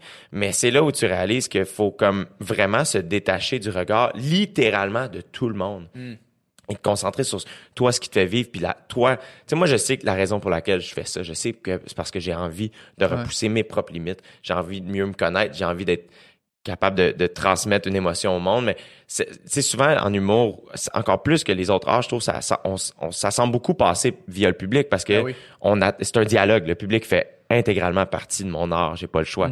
Mais ça reste un art complètement égoïste. Comme c'est complètement juste pour moi que je le fais. J'aime trouver des nouvelles idées, j'aime trouver des nouvelles jokes, j'aime repousser mes propres limites. tu sais. Fait qu'il y a quelque chose de super. euh, c'est vraiment space. Puis c'est là où, en voyant Céline, j'ai été comme inspiré de faire comme. Je, me, je pensais pas vivre ça en écoutant Céline, de faire comme. Ouais. J'étais tellement inspiré à faire Hey man, you do you, concentre-toi sur tes Ouais. choses, puis ça va bien aller, tu sais. Fait que, puis moi, c'est là où mes affaires se sont mises à bien décoller. Tu sais, au début du podcast, tu disais, tu sais, les entrevues, mettons, tu faisais ça à OD. Moi, ma première gig télé, c'était à Ma TV, puis c'était un show d'entrevue. Ouais. Ah ouais. J'ai appris sur le top, je l'ai fait, Ouais. puis mais je me suis mis à, C'était-tu le show? Est-ce que t'étais à vélo. à vélo? hein, c'est Ouais, ça? exact, urbain. C'était hot, ça. C'était fucking nice. Ouais. Fucking nice. Mais moi, moi, je me rappelle, euh, tu sais, euh, en écoutant les émissions d'OD, Bali, quand j'écoutais pour la première fois les, les shows, puis euh, euh, on avait, j'écoute- on avait no- notre cœur à cœur, où est-ce que Ouais. toi, tu me parlais à moi, puis c'était- c'est le seul qui a été long de même. Ouais, c'était le seul. premier. Il dure Ouais. comme 30 minutes, là, tu sais. Ah, ouais, on avait- on avait pas fait 30 plus- minutes, j'exagère vraiment, là, mais On avait fait plus que ça, on avait fait au-dessus de 45. ben, nous deux ensemble, je veux dire, en temps réel, on avait, on avait fait au-dessus de 45, il faisait chaud, Mais dans on avait le soleil ouais. d'en face, on suait comme des porcs. Mais à télé, il était vraiment plus long que toutes les autres. Puis moi, je me rappelle, je me rappelle avoir eu le feeling que t'étais bon en crise pour faire ça. ah, t'es gentil. Parce que parce que t'avais t'avais une oreillette en plus, fait que tu devais avoir du monde qui parlait dans, dans ton oreille, tu sais, euh, je, je sais pas c'est comment, mais tu devais avoir du monde qui essayait de diriger un peu la discussion, Un whatever, mais mais t'étais quand même fucking attentif à, à, à ce que je te disais, t'étais capable de diriger ça, puis moi j'ai trouvé que c'était c'était là, mettons dans toute l'émission d'OD, j'ai trouvé que c'était d'un cœur à cœur, particulièrement le mien parce qu'il était plus long puis on voyait plus l'étendue de. Ouais. Puis après ça, même les autres, je veux dire, même en temps de tournage, il- le mon- monde partait 20 minutes puis après ça c'était fini. Là. Ouais.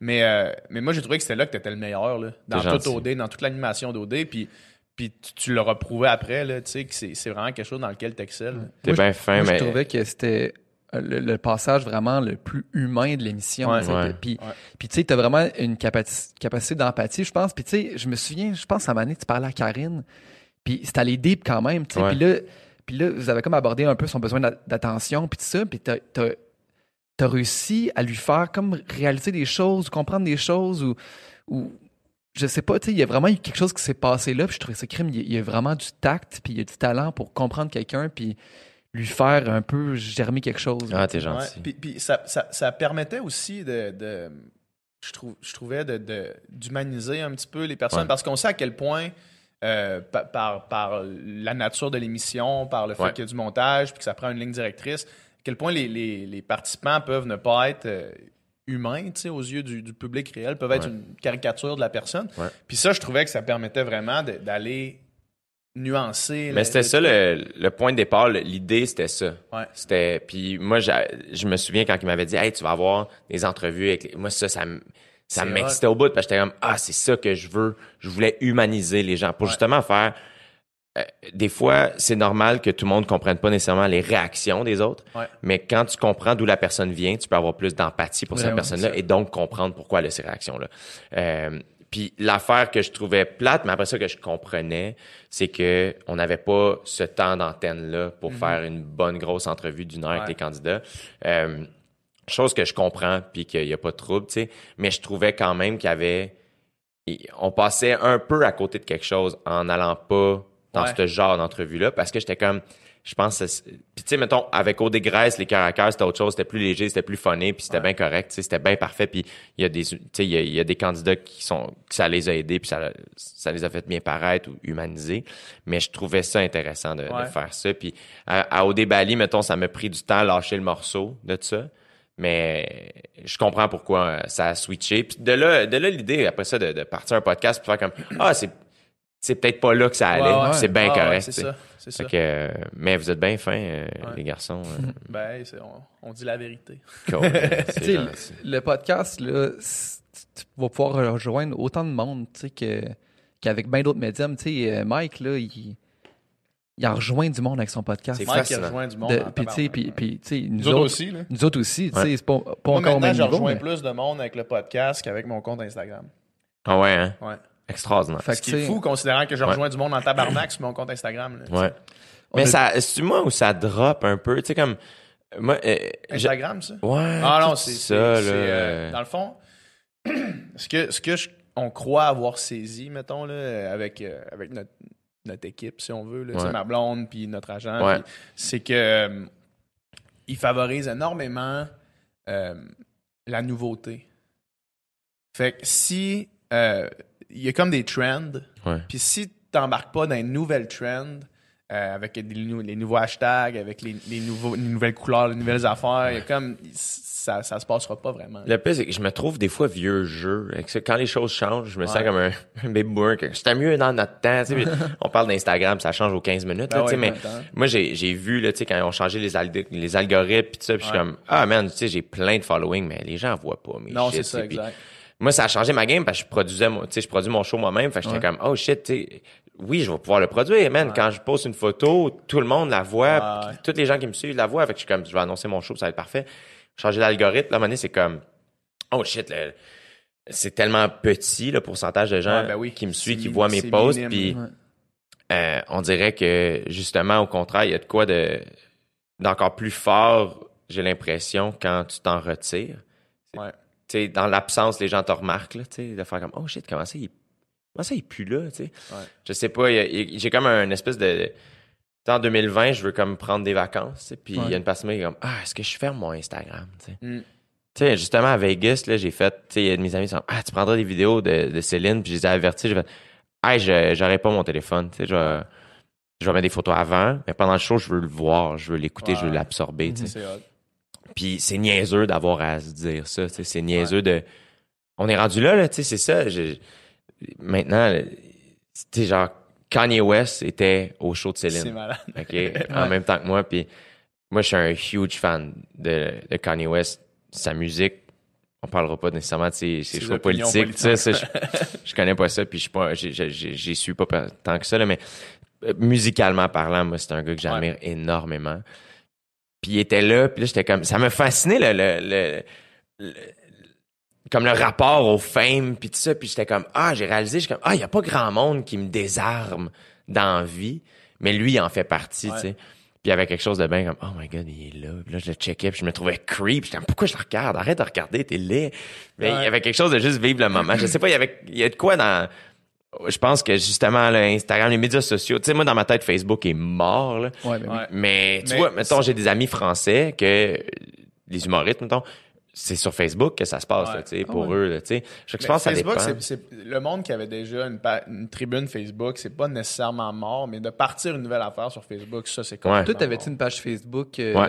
une Moi, ça a été la première chose, Ouais. tu sais, où ça s'est mis à bien Ouais. aller. Les premiers shows que j'ai remplis, euh, premiers 60 minutes que j'ai fait, moi, en 2014, au Jockey, je l'ai rempli via mon Facebook. tu sais, Ouais. C'est comme ça que a starté. Puis, tu vois, depuis, euh, pff, depuis 2017, euh, j'ai j'ai resharé des trucs, mais j'ai rarement Ouais. fait des trucs sur Mais Facebook. ce qui se passe, puis c'est, étant donné que Facebook ont acheté Instagram, c'est, le même principe qui est en train de se passer sur Instagram. C'est qu'il y a du monde, mettons des commerces ou des, des artistes qui étaient dépendants de Facebook pour vendre des trucs. Ouais. Euh, ils ont changé l'algorithme pour, le, pour que tu sois obligé de payer pour atteindre Ouais. le même nombre de personnes. C'est ça. Pour qu'eux fassent de l'argent. Puis là, c'est qu'il est en train de se passer la même chose avec Instagram. Hmm. Tu sais, ils changent. Mettons quelqu'un qui. Toi, t'as plus besoin nécessairement d'Instagram probablement pour vendre tes billets. Tu sais, le monde, ils te connaissent assez, mais. C'est Euh, encore drôle. C'est encore Quand drôle. tu ouais. fais une story, là, des reste des billets à soir, tu dois voir la différence quand même. Oui puis non. C'est ça qui se paye, c'est que puis moi j'arrive à la fin de ma tournée aussi là, tu sais comme ouais. même si je finis en janvier au Centre Bell, il me reste juste 25 shows Ouais. d'ici là, tu sais. Mhm. C'est c'est peu là, c'est très Ah, peu, j'en aurais fait au-dessus de 200 là, tu sais. Fait que mais c'est là où je fais en début de tournée, oui. Tu sais, j'étais comme je mettais tu sais les Lions d'or man, Ouais. l'étoile au 10 30 j'ai, j'en parlais même pas sur mes médias sociaux. On a une une supplémentaire, ça se remplissait.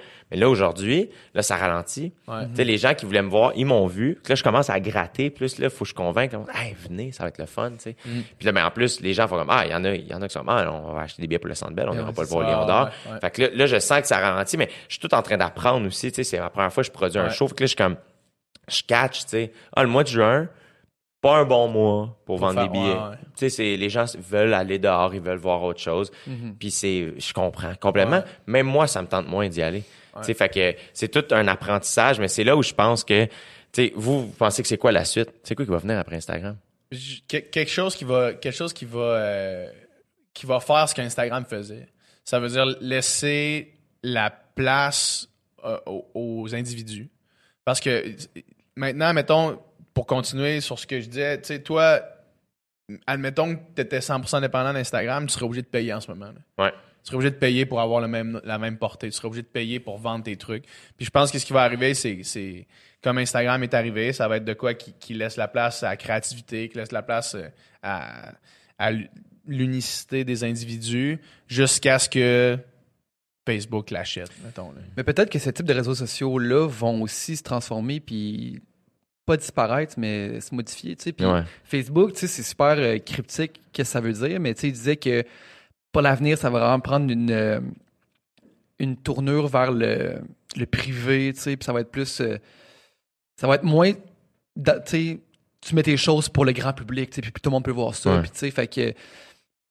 Je sais pas comment, je sais pas comment imaginer ça, mais peut- peut-être que les réseaux sociaux, où est-ce que tu poses de quoi, puis tout le monde le voit, puis c'est comme ça que ça fonctionne, ça va peut-être changer, tu sais. Ouais. Mais moi, c'est là où, tu sais, j'ai commencé à. Tu sais, c'est là où, mettons, le podcast, je le pars pour mon plaisir personnel, Ouais. mais je sais aussi que je pense à la suite des choses. Tu sais, je pense Ouais, à mon ben, deuxième ça, show. Ça, c'est sûr. C'est oui. sûr et certain que. euh, je veux dire, c'est c'est des plateformes. Tu sais, mettons, nous autres, là, avec le studio SF, on va avoir un site web. là. Ouais. Puis, en fait, au moment où est-ce que le monde écoute ça, on a un site web. Ça va vite, la vie, hein? Tu sais, puis, puis euh, ce site web-là, il s'en ira jamais. Non, exact. Tu sais, il va, le monde qui Pour va le aller meilleur sur et ce- pour le pire. Ouais, c'est ça. c'est ça, exact. Mais le monde qui va aller sur ce site-là, euh, c'est notre plateforme. Fait qu'on n'est pas sujet à aucun algorithme. On n'est pas sujet à aucun changement dans la politique de confidentialité ou Ouais. whatever. On est sujet à rien. Fait, que- fait que toute la, la base de fans qu'on crée autour de ça, qui ont une notification quand un nouveau podcast est en ligne, ça s'en va nulle part. Ils vont continuer à l'avoir, tu sais. Ouais. Parce que c'est- nous qui créons ça. C'est notre plateforme, là. YouTube peut toujours nous mettre des bâtons dans les roues, mais tu sais, vraiment, les balados comme tel, Ouais. une fois que tu es abonné à la chaîne sur ton téléphone. C'est là où je trouve ça fascinant, mettons, comment on est dans les extrêmes, tu sais. On a passé de, de genre, justement, on a passé de Vine au podcast, là, tu sais. Ouais, C'est mais ça, oui, c'est de faire. hot, ça. Oui, puis c'est là où je pense qu'il y a beaucoup de choses qui sont en réaction, tu sais. justement, moi, mettons Facebook, mes affaires se sont mis à pogner quand les gens disaient, ah, ce qui est intéressant sur Facebook, il faut que ce soit des petits, des, des petits posts, des petites jokes bien efficaces, ça. Puis moi, je faisais des longs posts. C'est ça qui marchait, tu sais. C'est- Je j'ai pas été le seul à faire ça, là, tu sais, mais de faire. de- de- et je trouve souvent, on est dans, dans les extrêmes, tu sais. Fait qu'on dirait que je suis curieux de voir parce que Instagram, mettons, moi, au début, j'ai bien trippé, puis je me ah, ça m'aide beaucoup, ça remplit mes salles, c'est super le fun. Et on dirait que là, je suis comme un peu, je débuzz, là, tu sais, puis je suis Ouais. comme, ah, je, justement, je trouve que tout le monde est rendu, ils font les mêmes affaires, puis, Ouais. puis je, je suis pareil, je rentre, je fais les Ouais. mêmes affaires que Ouais, tout le monde, ouais. parce que, c'est comme, ben, inconsciemment, c'est, c'est cool, je pense, puis, on est, c'est comme, pourquoi je fais ça? Pourquoi je, pourquoi je pose? Pourquoi je mets ça? Ah, c'est- à la limite drôle des fois de voir les patterns, là, tu sais. Ah Qu'est-ce qui fonctionne, quel genre de pose, quel genre de, de, Ouais. de, de, de- de citations inspirantes Ben tu vas ouais. mettre, tu sais. À un moment donné, c'est comme. Ben, puis après ça, ça dépend ce que t'en fais. Tu sais, il y a des gens que c'est ça leur travail. tu sais, Ouais, c'est parfait, man. C'est comme, Ouais. hey, toi, c'est ta finalité, c'est Instagram, puis c'est ça ton métier. Go for it, tu sais. Moi, l'affaire, Ça c'est que... très dire ta finalité, c'est Non, mais, ouais, c'est intense, mais tu comprends ce que je veux dire dans le sens... Ton c'est- étape, l'étape actuelle. L'étape, dans le sens où, moi, mettons, c'est, mon Instagram est là pour attirer les gens dans ma Ouais, salle. Ma ça. finalité, c'est d'amener le monde là. Ouais. Tu sais. Je dis finalité, là, Ouais, c'est un peu intense, ouais. mais tu comprends, c'est que faire, il y, a il y a des gens pour qui Instagram, c'est ça leur médium. Ça arrête là, ouais, ça ça. arrête là. Il y a Ouais. pas de Mais suite. là, pour qui c'est une fin, d'autres un moyen, toi. Moi, c'est- moi, ça que, tu sais, dans le temps des fêtes, j'ai eu un, j'ai eu vraiment une journée, euh, tu sais, le temps des fêtes, c'est comme t'arrives au, à la fin de l'année, là. Ah, man. Fait que c'est la rétrospective sur qu'est-ce Ouais. qui vient de se des passer. bilans. Puis, Complètement. euh, puis je me rappelle, j'étais supposé aller souper chez ma mère. Euh, puis j'ai, j'ai juste appelé ma mère, j'ai dit, je- euh, je viens pas souper, je, j'ai- je suis comme, je file vraiment pas. Puis je me suis juste loué une chambre d'hôtel. On était genre le, le 23 au soir. Là.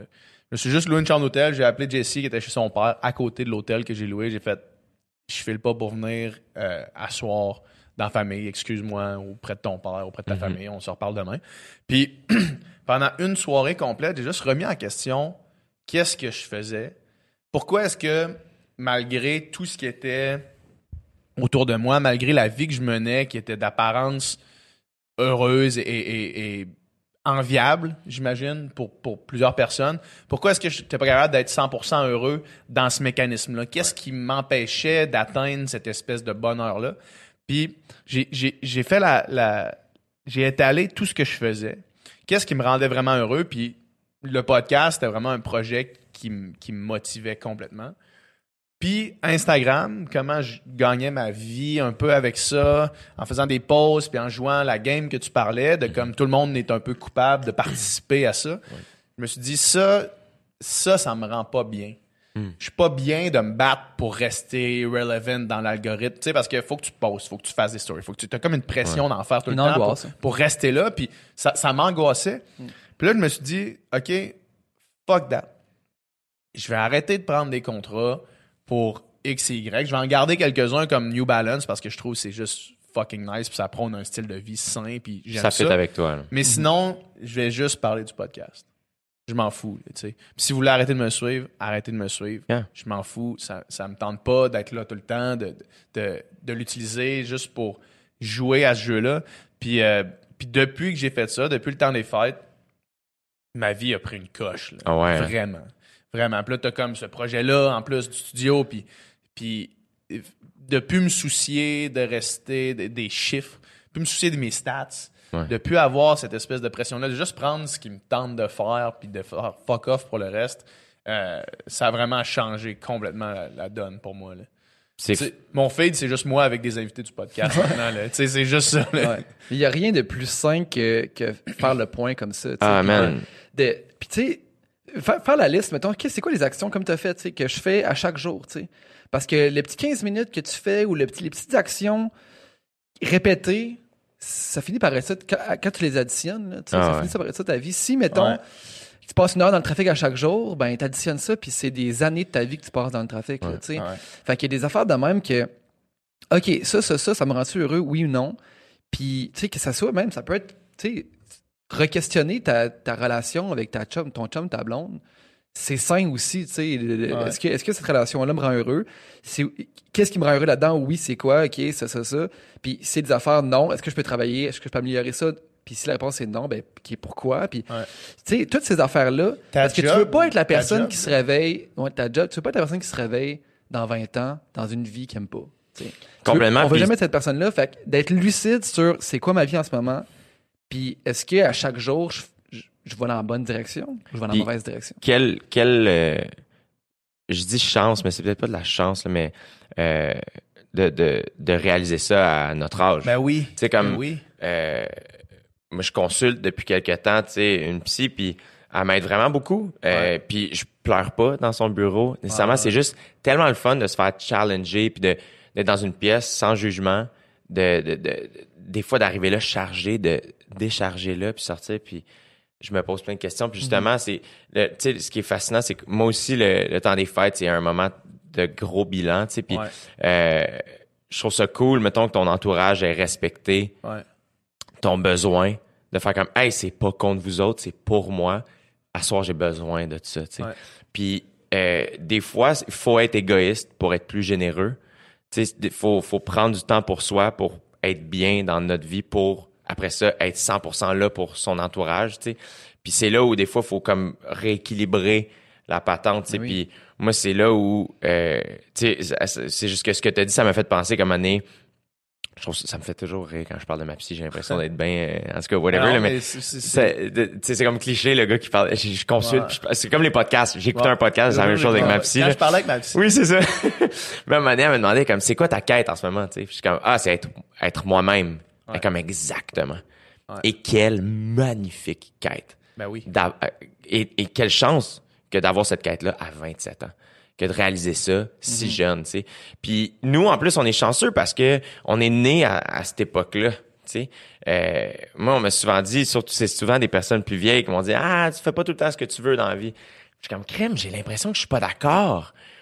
Et, et quelle chance, Ouais. quelle chance que de que de me dire non moi à tous les jours je vais faire exactement ce que je veux tu sais puis des fois il faut que tu fasses quelque chose que- comme faut comme que tu fasses une erreur un pas de trop que tu prennes un contrat de trop pour réaliser faire comme, ah tu vois ça ça me rend pas heureux Ouais, c'est ça. ça oui je vais me faire voir ou je vais faire de l'argent ou je vais rencontrer du monde tripant whatever mais Chris, c'est pas ça qui me rend heureux. Moi, ce qui me rend heureux, c'est fucking taper des podcasts Ouais. ou courir ou Ouais. whatever. tu sais. Puis c'est comme, moi, dernièrement, ça m'est arrivé de, des petits moments d'angoisse de faire, hey, j'en ai pris trop un peu.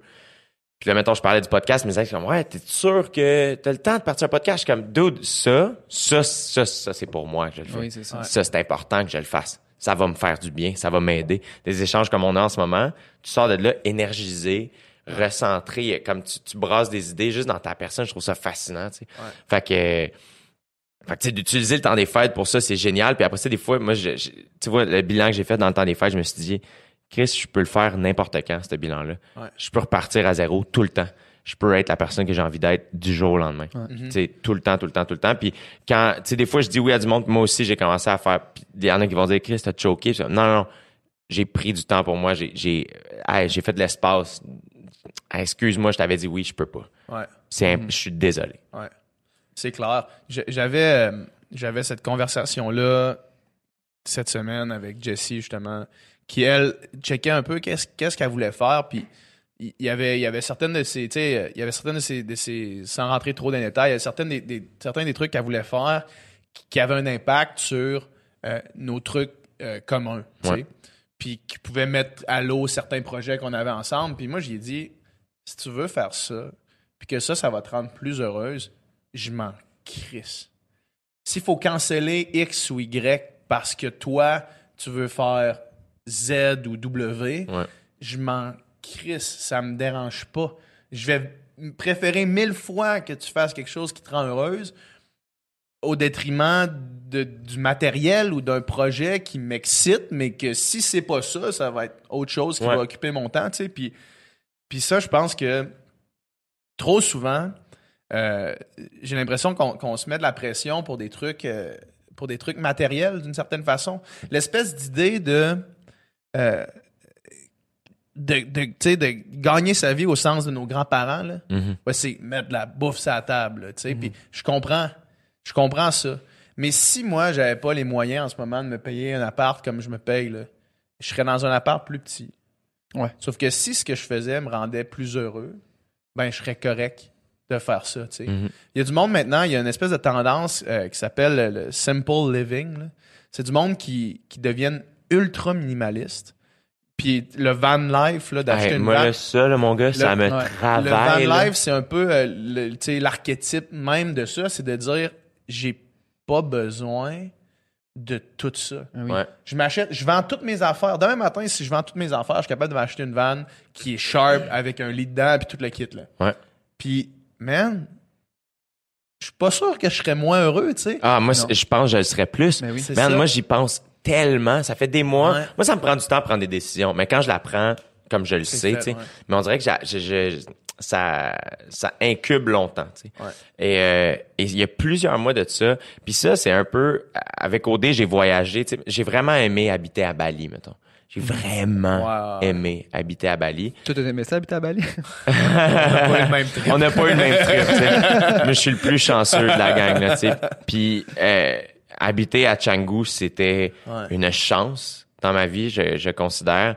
C'est quelque chose qui m'est tombé sur la tête. Souvent les gens disent Ah, tu crées ta chance. Je comprends, mais ça, ça c'est de la grosse luck. là. Ouais, ça m'est tombé sur la tête. Puis, et, euh, Je, je comprends que vous voulez me donner du crédit là. Mais c'est vrai, dans le sens, tu sais, oui, j'en ai fait quelque Ah, chose de cool, mais il en demeure pas moins que ça m'est tombé sur la tête, tu sais, puis quelle chance, puis ça m'a juste donné le goût de voyager beaucoup, tu sais. Et, euh, et là, mettons, moi, je termine ma tournée le 3 janvier 2020 au Centre Bell. À la fin du show, je me fais raser les cheveux pour le camp. Dans ma tête, il y a une espèce de cassure. On, Mhm. On, on, on, Tourne la page. on tourne la page, puis comme, même physiquement, ça va physiquement paraître comme, ah, OK, il y a, il y a quelque chose qui change, sais. Nouvelle étape. Exact. Du temps. Exactement. Et le lendemain, je me fais bleacher, puis c'est déjà prévu, puis je le sais, tu sais, puis et après ça, je suis en vacances, comme, for real. Et l'affaire qui me, ce que j'ai le goût de faire, puis que j'aimerais faire, c'est aller en Nouvelle-Zélande Ouais. en camper, tu sais. Vivre d'une van. Et là, on dirait que je, me suis mis à y beaucoup y penser. J'ai lu un peu là-dessus. J'ai checké des trucs sur Instagram parce que c'est pas que négatif. Et, euh, et je te jure, j'avais commencé à écrire à, à une gang qui ont, qui ont des vannes ici à Montréal. J'ai, écrit à un de mes amis qui habite d'une vanne présentement ici à Montréal. J'étais comme, je pourrais faire ça cet été, ici. Ouais. Mon seul challenge, le seul frein, c'était la douche. Parce que si je me lève, j'ai un tournage, il faut que je prenne une douche, tu sais, whatever. Mais je te jure, ça me travaille à un point où j'ai, j'ai, j'ai le goût de l'essayer, ne serait-ce qu'une semaine ou deux. Faire ça se peut-tu, tu sais, en ville, le faire pour me ramener un peu à la base, tu sais. Parce que je- mon appart, c'est ça, c'est je fais des in and out. Je vais juste dormir, là, je prends une douche Ouais. puis je m'en vais, là, tu sais, je reste jamais là. Fait que j'étais comme... Prends-toi une carte d'abonnement au Econo Fitness, man. Ouais, Pour aller prendre ta douche. ouais. 250$ piastres pour une année, tu peux aller t'entraîner comme tu veux, prendre une douche n'importe quand, n'importe où au Québec, c'est hot.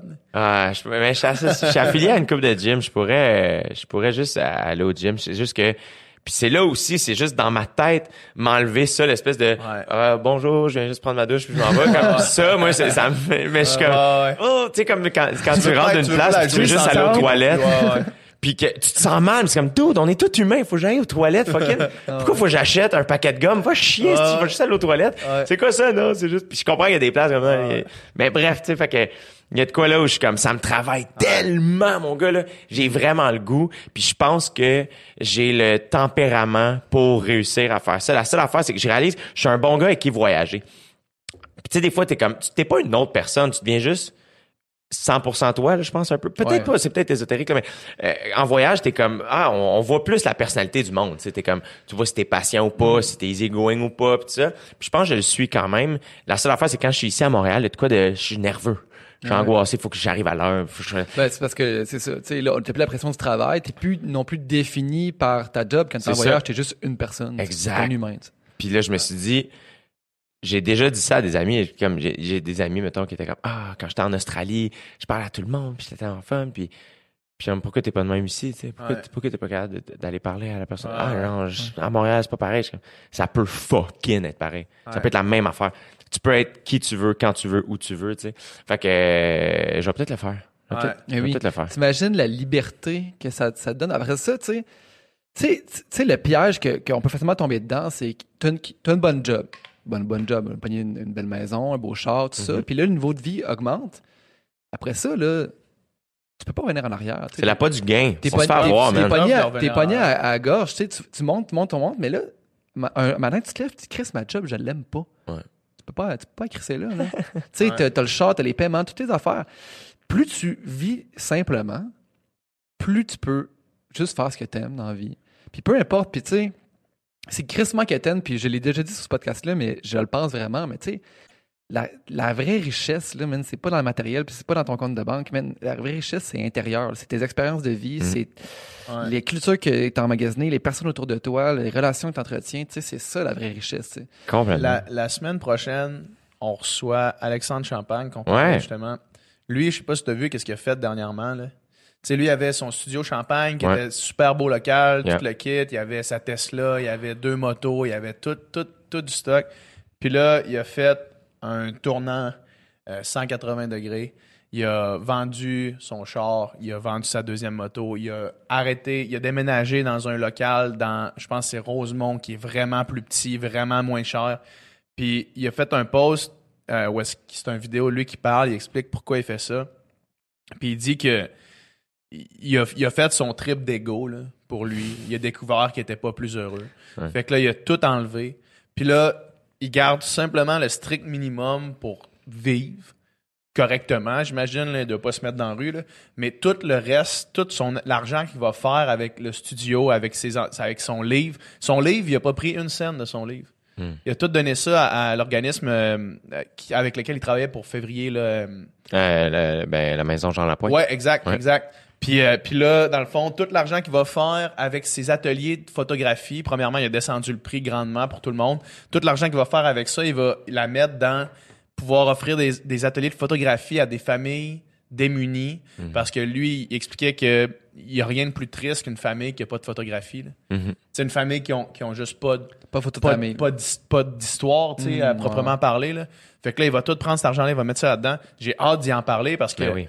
parce que et- une fois que tu as goûté à ça, tu as goûté à un certain succès, à un certain style de vie, puis d'être capable de te dire non, ça c'est rien, Ouais. je m'en fous. C'est hâte d'avoir une Tesla, je comprends, là, sauf que j'en ai pas besoin. Ouais. J'ai pas besoin de ce matériel-là, j'ai pas besoin d'une deuxième moto, j'ai pas besoin de ces affaires-là, tu sais, puis je trouve ça vraiment hot. Je trouve que je trouve que c'est un, c'est un, c'est un esti de move. Ouais, complètement. Ben, Puis- c'est Jim Carrey qui avait dit euh, I would love everybody to become rich and famous to understand that it's not the answer. Ouais, c'est ça. Puis on s'entend, là, lui, c'était à un autre niveau. Là, Ouais, mais il y a quelque chose de super. Je pense que ça revient un peu à ce qu'on disait tantôt, les extrêmes. Il y a quelque chose de. Je pense que. Puis c'est une affaire de génération aussi. C'est des cycles. Ouais. Là, on, on a grandi dans. Sais, moi, mes parents, pour eux, le succès, ils ont grandi à Montréal. Puis pour eux, réussir, c'était il faut sortir de l'île. Mm. Il faut avoir une maison, puis avoir un terrain. Puis, puis eux, c'était ça, puis c'est ça. Ils ont réussi, puis ils m'ont donné une qualité de vie. Puis moi, quand j'ai déménagé à Montréal pour Make It, eux, c'était comme « Oh shit!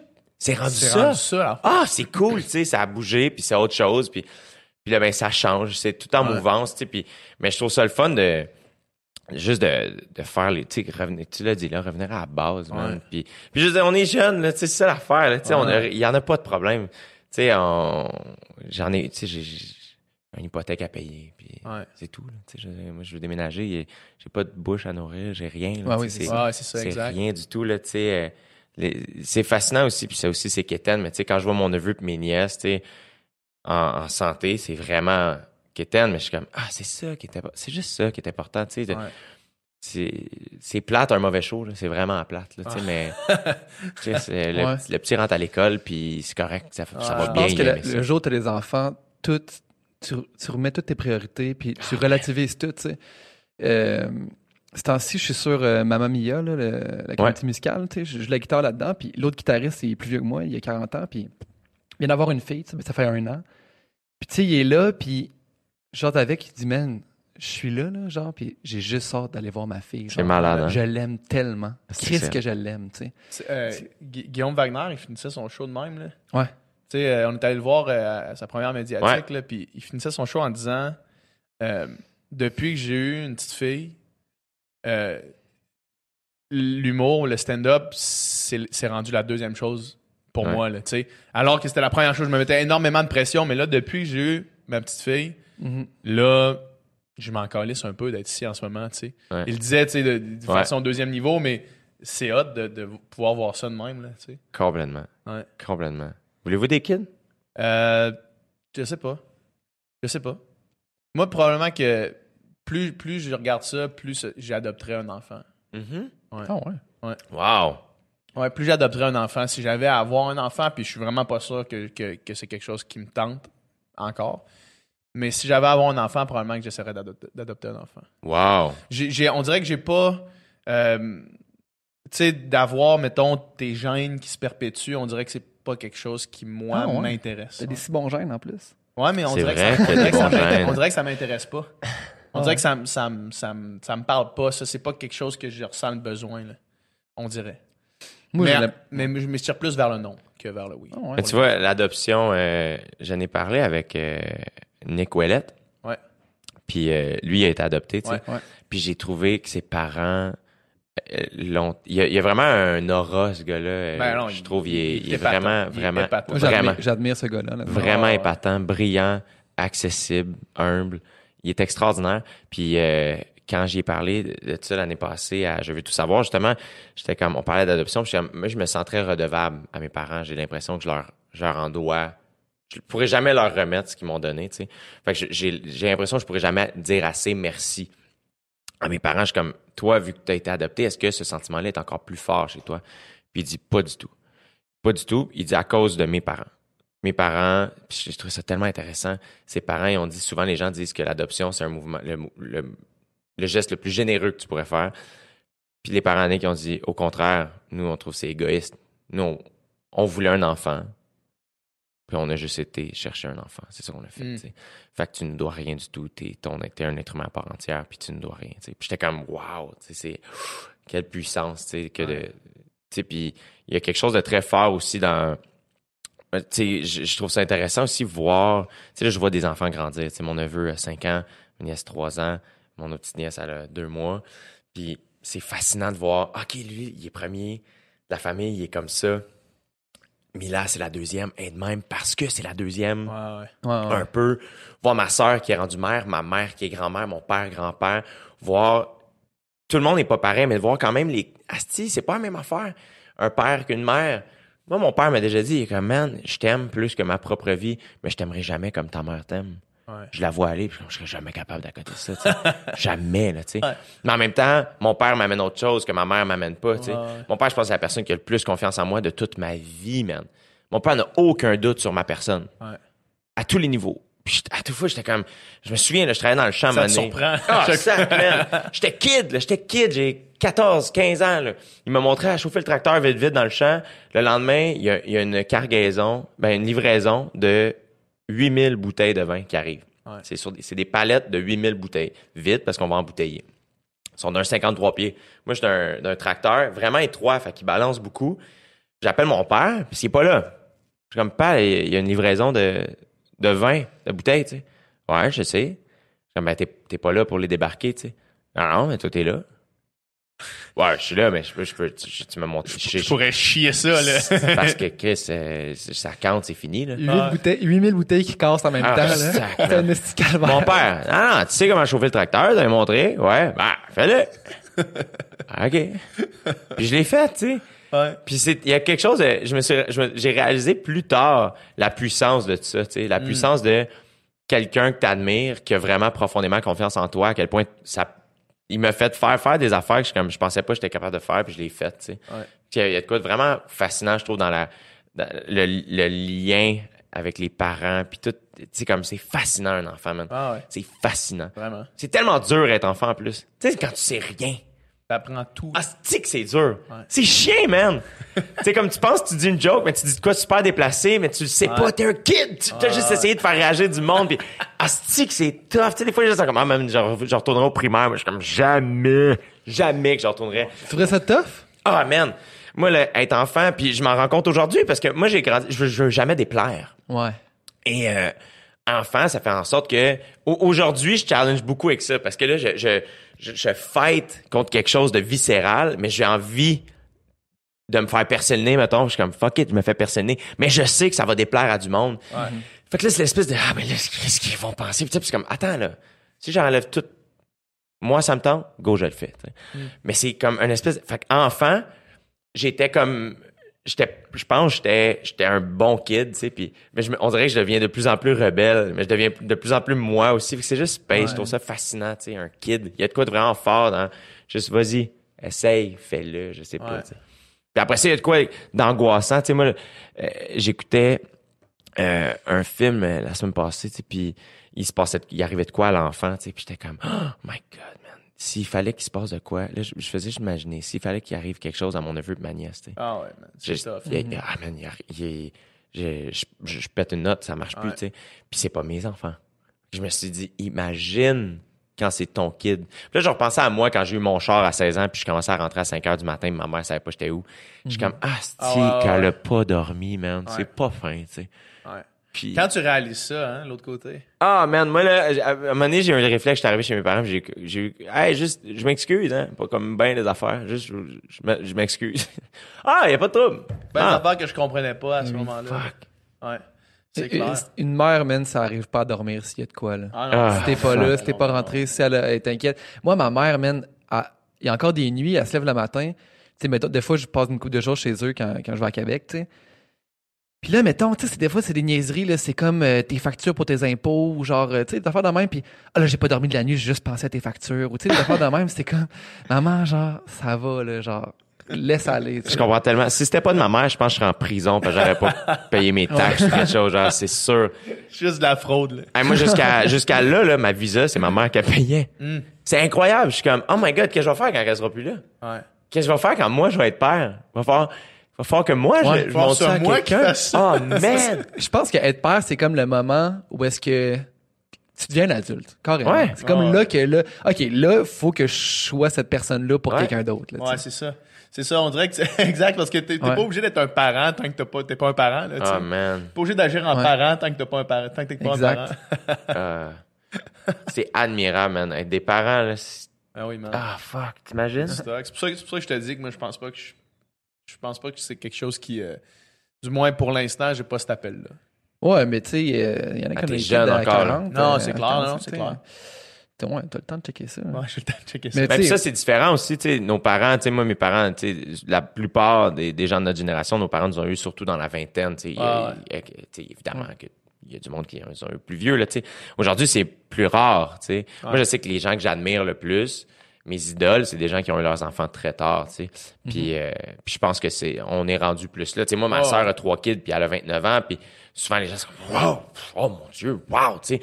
Puis, mais ça fit avec, avec elle puis son mari. Ils se sont rencontrés, il y avait 16, 17 ans, tu sais. C'est, Ouais, ouais. ça, il était rendu là, puis ça fit au bout, man, puis c'est extraordinaire, tu sais. Moi, je pense que je vais avoir des kids la journée où mon neveu va pouvoir les garder, tu sais. Ah, une c'est une bonne façon de voir ça.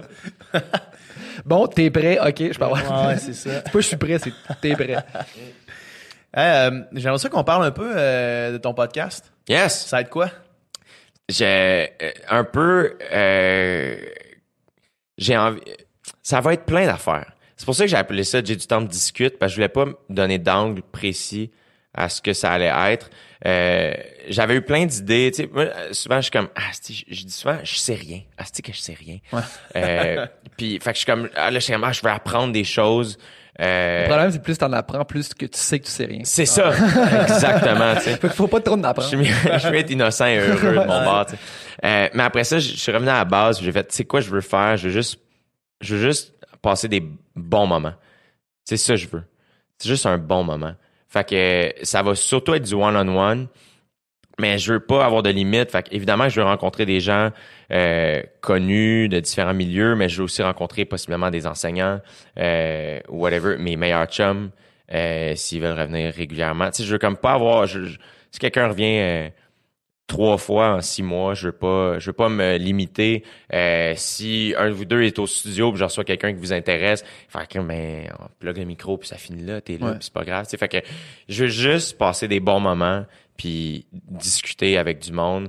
Comme, ce que je trouve fascinant, mettons, euh, de ces, le- ce qu'on est en train de vivre, c'est que là, en ce moment, tu sais, on n'est pas sur nos téléphones. Ouais. Euh, puis ultimement, on aurait probablement, tu sais, à cette heure, je trouve, ça m'est arrivé souvent d'avoir des conversations avec des amis en char, whatever, faire comme, ah, ça, ça aurait été un bon podcast. Ouais. Eh oui. On aurait pu taper nous autres, c'est ça. avec. euh, Quand je fais des Amigo Express, Ouais, là, c'est quand ça. je Oui. ramasse du monde, là, c'est comme deux heures, puis je sors de là, puis Christ, c'est intéressant. Ouais. Ouais. Fait qu'il y a un peu de ça. Je veux juste, euh, je veux juste passer un bon moment avec des gens que j'admire ou que je connais ou que je connais peu ou que je connais pas. C'est juste ça, tu sais.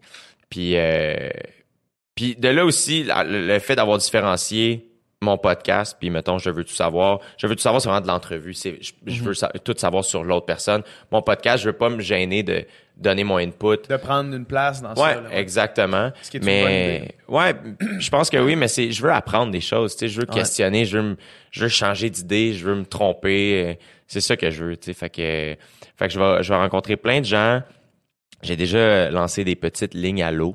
Mais tu sais, il y a plein de personnes que des fois je croise, tu sais. avec- J'ai la chance maintenant de rencontrer plein de personnes aussi, tu sais. Ben oui, Tu sais, c'est j'ai ça. tourné avec Michel Barrette. Euh, son émission euh, Viens-tu faire un tour, tu sais, puis de faire Man, c'est c'est quoi ma vie? Tu sais, comme Ce gars-là, tu peux recevoir dix fois un podcast puis tu vas avoir des histoires. Man, encore. je me souviens pas ne pas le connaître. Ouais. Ben non, mais- littéralement. Ouais, c'est vrai. Et là, je me ramasse assis avec lui d'une Cadillac 68. Puis, puis on jase, puis, puis on connecte. Là, c'est un vrai moment. Là, tu sais. Ouais. Puis autant en onde que hors d'onde, on n'arrête pas de jaser, puis on se pose plein de questions. Puis les deux, on est intéressés. Puis j'étais comme, ah, crime, je, je, je veux tout savoir de ce gars-là. Tu sais, j'ai envie de le rencontrer, j'ai envie qu'on jase, j'ai envie qu'on discute, j'ai envie qu'on. Fait que, fait que autant lui que Olivier Arbourmas, qui est chez Rad, qui est un journaliste, tu sais que à chaque fois je le croise ou à chaque fois je vois ses ses ses, vidéos. ses vidéos, je suis comme man, ce gars-là a tellement de choses pertinentes à dire. Ouais. J'ai envie d'y poser des questions puis d'apprendre. Mon meilleur chum qui est avocat, quand il me parle, tu sais, il fait, il, il fait tellement d'affaires, il fait du bénévolat. Lui est d'origine syrienne, fait qu'il a aidé les nouveaux arrivants syriens. À, tu sais, il a fait des, des, des espèces de pas des conférences, là, mais appelons ça une petite conférence, là, dans des sous-sols d'église, en anglais et en arabe, pour les nouveaux arrivants, leur montrer comment signer un bail, euh, c'est quoi leurs droits, euh, puis tout ça, puis faire comme, man, faut, faut qu'on entende ces histoires-là, tu sais, fait que il y a quelque chose de, je veux, je veux apprendre, je veux rencontrer, je veux découvrir, c'est que de la, c'est nourrir ma curiosité. C'est vraiment ça que je veux que ce soit. Puis après ça, si un soir j'ai envie que faire hey man, à soir, c'est euh, le Super Bowl ou les Oscars, on le met live ici, écoutez les Oscars avec nous autres en live, puis on, on s'amuse. Tu sais, j'ai déjà fait un Facebook live des Oscars avec Kat Levac puis Dave Bocage, puis pendant les pauses, Ça devait être hot. c'était tellement le fun. C'était tellement le fun, man. Ah ouais. Fait que c'est là où je suis comme je veux pas me limiter, je veux je veux tout pouvoir faire puis mettons qu'en 2020 je pars en voyage, mais j'aimerais peut-être ça faire des plus petits podcasts mais moi tout seul qui parle d'où j'en suis, qu'est-ce que j'ai fait, qu'est-ce que j'ai vu. Euh, fait que je, je pense que ça va prendre plein de formes. C'est hot. Puis euh, puis je veux juste me complètement me, me laisser porter par la vague de cette affaire là, tu sais. Tu sais, euh, dans, dans tout le projet, ça, ça me fascine premièrement ce que tu dis, là, ça a été une scène. Mais dans, dans tout le projet, tu sais, du, du studio, c'est que euh, puis c'est ça qu'on n'arrête pas de se dire ou que, que, que moi, on dirait que je suis obsédé par le fait que c'est à nous autres. Ouais. Tu sais, c'est à nous autres. Fait que toi, tu me dis, hey man, on, on peut-tu mettre une TV là avec les Oscars? Of course qu'on peut faire ça. C'est à nous autres. Tu veux qu'un dimanche, justement, un dimanche où les Oscars de 7 à 9, là, tu veux être ici? Oui, man, on peut. Ouais. Genre, on peut, man, le local, j'ai la clé, c'est ici, c'est nous. Puis je trouve ça, moi, ça me fait, ça me fait capoter, tu sais. Euh, tous les trucs qu'on va pouvoir faire, puis euh, au-delà de, de, de, tu sais, chacun les podcasts respectifs, ça va être de pouvoir juste faire n'importe quoi. Un spécial, whatever, whatever qu'on veut, de Ouais. parler de n'importe quoi, euh, n'importe quel invité qui est au Québec pour une semaine, une espèce de podcast rapide, tu sais, on a la liberté absolue. J'ai un, je sais ça, c'est pas, je sais pas ce sentiment-là. Euh, moi, souvent, ça m'arrive sur différents de mes projets, que ce soit mon show, que ce soit les shows télé euh, ou même le podcast style studio. Souvent, j'ai le sentiment, je suis comme, crème, il n'y a pas d'adultes qui nous surveillent. exact. tu que je veux C'est dire? ça pour vrai. Moi, c'est ça qui me fascine, c'est que j'ai l'impression, on dirait que dans ma tête, je suis encore un kid qui a besoin d'être surveillé. Puis Je suis comme, crème, j'ai 27 ans, j'ai, mon permis de conduire, je vote, euh, j'ai ma job, je fais ce que je veux, tu sais. Puis, mais très souvent, je suis comme, oh my god, c'est rendu nous autres. C'est nous autres. Ouais. Puis c'est comme ça, vous l'avez parti, vous m'avez appelé, on le fait-tu, on le fait, ok, puis là on est assis ici, puis c'est comme, il y a pas l'adulte qui nous surveille, man. C'est nous veut. autres, on fait ce qu'on veut. On est roi dans notre c'est malade. Je sais pas Ouais. si ce feeling-là part un jour. Sais, Je sais Je pas, sais hein. pas, hein. Je pense que nos parents, dans le fond, ils ont aucune idée de ce qu'ils font non plus, puis ils ont juste l'air de savoir. Mais très souvent, tu sais, comme justement, quand tu parles avec tes parents ou quand tu parles avec, euh, tu sais, je parlais avec Michel Barrette, whatever, France Castel, puis il y a plein de monde qui sont comme, ah man, moi, je- tu sais, comme, quand surtout surtout quand tu rencontres des gens d'une autre génération, puis t'arrives, puis là tu dis ton âge. Quand je dis que je suis né en 91, Ouais. tu sais là ils sont ah Colin, ah moi en 91, j'avais fini l'université, Ben j'étais oui, place ça. là, puis puis après ça c'est comme ils, ils se voient pas, tu sais, je pense que puis c'est la même chose pour ça moi je me sens encore comme si j'avais 16 ans. Ouais. Puis euh, je n'ai 20, tu sais, j'approche de 30 ans, puis je- moi dans la tête, je suis comme, tu sais, moi l'âge ça me fait pas peur, tu sais, Ouais, parce que dans mon métier, c'est cool vieillir. Ben oui. Tu sais, mais reste que je suis comme moi 27 ans, c'est weird. Quand je le dis, je suis comme oh mon dieu, c'est bien bizarre, tu sais. Fait que je- pense qu'en effet ça part Ouais. pas, tu sais. Mais, Faut mais- pas que ça parte. C'est ça ça l'affaire. Tu sais, je pense que une des raisons pour lesquelles c'est weird là quand même que euh, les trois mettons, les trois gars de 27 ans, on tripe sur un gars de 53 qui s'appelle Joe Rogan. Il a 53 ans ce gars-là, 54 là, dans ce coin-là. Ouais. Tu fais attends là, genre qu'est-ce qui fait qu'on qui, relate autant avec nous autres? Mais c'est qu'il il- il cultive sa, sa curiosité. Ouais. Il, il se permet de se tromper puis de changer d'idée puis de il se garde on, tu sais. Je trouve c'est c'est souvent les adultes les plus nice, je trouve Ouais. c'est des gens qui très que tu leur parles, tu sais moi j'avais ma tante Lucille, man, c'est la grande tante à ma c'est ma grande tante, c'était la tante à ma mère. Et euh, sa marraine puis elle est décédée en 2013 mais euh, 2014, oh mon dieu, 2013. Et euh, man, je parlais avec ma tante Lucille là, puis c'était comme je parlais avec une une femme de mon âge là. Ouais. C'était Ouais. ça, là. C'était comme, elle était tellement allumée, tellement là, tellement curieuse, tellement intéressée à l'autre. Euh, puis souvent, c'est ça, je trouve le fun. Puis je pense que les podcasts amènent ça. Puis ça, on en parlait tantôt, d'empathie, mais je pense qu'il y, a ja- il y aura jamais trop d'empathie. Ouais. L'empathie amène à tout. Si tu es empathique, tu vas être plus ouvert, tu vas, tu seras jamais sexiste, tu seras jamais raciste. L'empathie, tu vas, tu te mets à la place de l'autre, tu sais. Puis je trouve que c'est le- les podcasts, je sais pas pourquoi ça amène ça, mais il y a de quoi là. Je trouve que Ouais. il y a- on, c'est juste real puis sincère puis la- nourrir sa curiosité, ça peut juste être bon. tu sais. Mhm. Ouais, c'est clair. Il y a deux, deux choses. D'avoir le mic, les écouteurs, puis de dire on est là pour ça, ça enlève l'espèce d'awkwardness, l'espèce de retenue qu'on a des fois, tu sais, de Ouais. genre. Tu sais, parce que j'accaparerais jamais personne. Tu sais, je vais pas accaparer quelqu'un pendant deux heures puis dire on jase ensemble. Puis, sais, avec moi! ou, ou, ou je vais me sentir. Ou je vais. Ou je sais pas, je vais me sentir awkward de, je sais pas, parler de moi ou parler de. poser des questions, tu sais, un petit peu plus deep. Quand on est là pour ça, c'est comme, OK, on skip les premières étapes puis on, on va direct dans le vif du sujet. tu Ouais. Tantôt, tu parlais de Joe Rogan qui a 53 ans, puis moi, il y a quelque chose qu'il dit, que j'ai entendu dire plusieurs fois, qui, me- qui me rassure, qui me fait du bien quand il dit ça, c'est quand j'étais dans la vingtaine, Chris, que j'étais con. Ouais. Je Ouais. savais Ouais. rien, tu sais. Ouais. Puis j'étais. Tu sais, aujourd'hui, j'ai de la- j'ai de l'air de connaître des affaires, puis tu sais, encore là, il dit, il te sort le fake, là, tu sais. euh. Mais j'étais con, tu sais, puis. c'est- On est juste au début de notre vie, man. Ça, Ben c'est- oui. c'est- c'est quand tu réalises ça, ça, ça enlève une pression. Tu sais, à- dans 30 ans, à 40 ans, à 50 ans, on va être. On, on, on Dans- va encore dans- cheminer, on va être- mais, mais même, même, à, même à 40 ans, là, tu sais, t'es encore dans, dans la première moitié de ta vie. Là. Ouais. Ouais. Tu sais, man, puis il en reste du temps avant 40 ans. là. L'âge, l'âge, c'est ça. Tu sais, puis il y a vraiment. euh, j'écoutais, encore une fois, j'écoutais un podcast. Euh, euh, ça fait une couple de fois que j'en parle euh, sur sur le Sans Filtre, mais c'est un podcast sur euh, le, le processus de vieillissement. Wow. C'est euh, Joe Rogan, il l'a reçu. C'est un gars qui s'appelle David Sinclair. Euh, Joe Rogan, il l'a reçu, puis après ça, Rich Roll l'a reçu. Moi, j'ai écouté celui-là avec Rich Roll. Puis euh, le gars, il dit il y a vraiment une distinction claire entre l'âge physique puis l'âge intellectuel.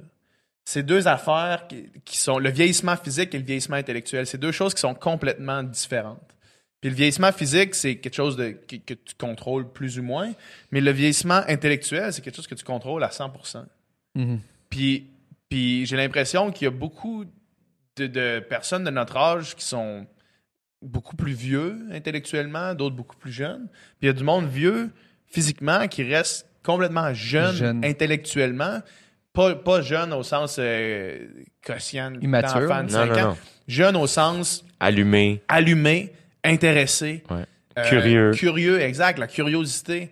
Euh, L'attention que tu portes. Moi, une des personnes que, que je connais qui, est- qui est la possiblement la personne la plus euh, qui m'apparaît la plus intelligente des gens que je connais. Tu le connais, c'est c'est, euh, Étienne Lavallée, Ah ouais, ouais. qui est un, un nageur avec qui on nageait. Puis lui, ce qu'il fait, qui est capable d'être aussi brillant que ça, c'est quand tu lui parles, il écoute à 100%. Il écoute à 100%. Il est pas en train de penser à qu'est-ce qu'il va dire après. Il est pas en train de, de penser à qu'est-ce qu'il va faire le soir. Il t'écoute à 100%, puis ce que tu lui dis devient une connaissance qu'il a. Puis ça, c'est c'est une force énorme. Puis lui, je suis persuadé que quand il va avoir 70 ans, il va avoir la même curiosité que, que maintenant, Ouais. tu sais.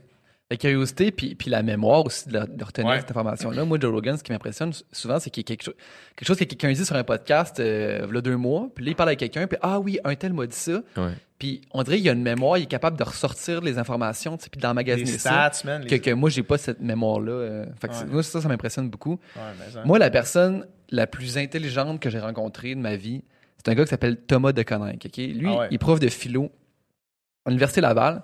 Puis, euh, en fait, au cégep, j'ai découvert, comme tout le monde, la philo. Puis, je vais vraiment Ouais. triper, tu sais. Puis là, j'étudie en musique. Puis, mettons, mettons si je n'étais pas allé en musique à l'université, si j'avais décidé, mettons, de faire autre chose que la musique, je serais allé étudier en philo. C'est tellement intéressant la philo. surtout- En fait, c'est comme un hit or miss. là. Mais c'est comme bien les affaires. Là. Si t'es un bon prof, Ah oui. Ouais. Ouais. ça, ça peut être Toi, extraordinaire. t'as toi, t'as eu ça là, au cégep. Mon prof au cégep, c'était Sol Zanetti. Maintenant, il est député euh, pour le Québec solidaire. là. Quand t'as dit sol, j'étais comme sol. C'est- Le clown. le clown. Genre, un bon prof de philo, il, il mimait toutes les, toutes les cours. Ouais, puis ça- Zanetti, ouais. Sol, il m'a dit à l'université, parce qu'il voyait que j'étais vraiment engagé par la philo, puis que j'aimais ça, puis que, tu sais, j'hésitais presque à, à aller faire ça, tu sais. Il m'a dit, si tu vas en musique, prends au moins tes cours en faculté, parce qu'on a tous des cours, tu sais, dans Ouais. d'autres domaines qu'il faut faire, en philo, puis prends des cours avec De Coninck. Puis c'est ça que j'ai il dit, ça va changer ta vie. Wow. C'est ça que j'ai fait. Fait que le premier cours que j'ai fait, je me suis inscrit. C'était genre de cours sur un traité d'Aristote vraiment aride, vraiment genre. Pas, tu sais, difficile d'entrer en matière en philosophie, Ouais. tu sais, mettons, là. Puis je suis arrivé là, le gars, là, premièrement, Thomas de Coninck, OK, son père était un grand philosophe, aussi- euh, ouais, son, son père était un grand philosophe aussi, Charles de Coninck.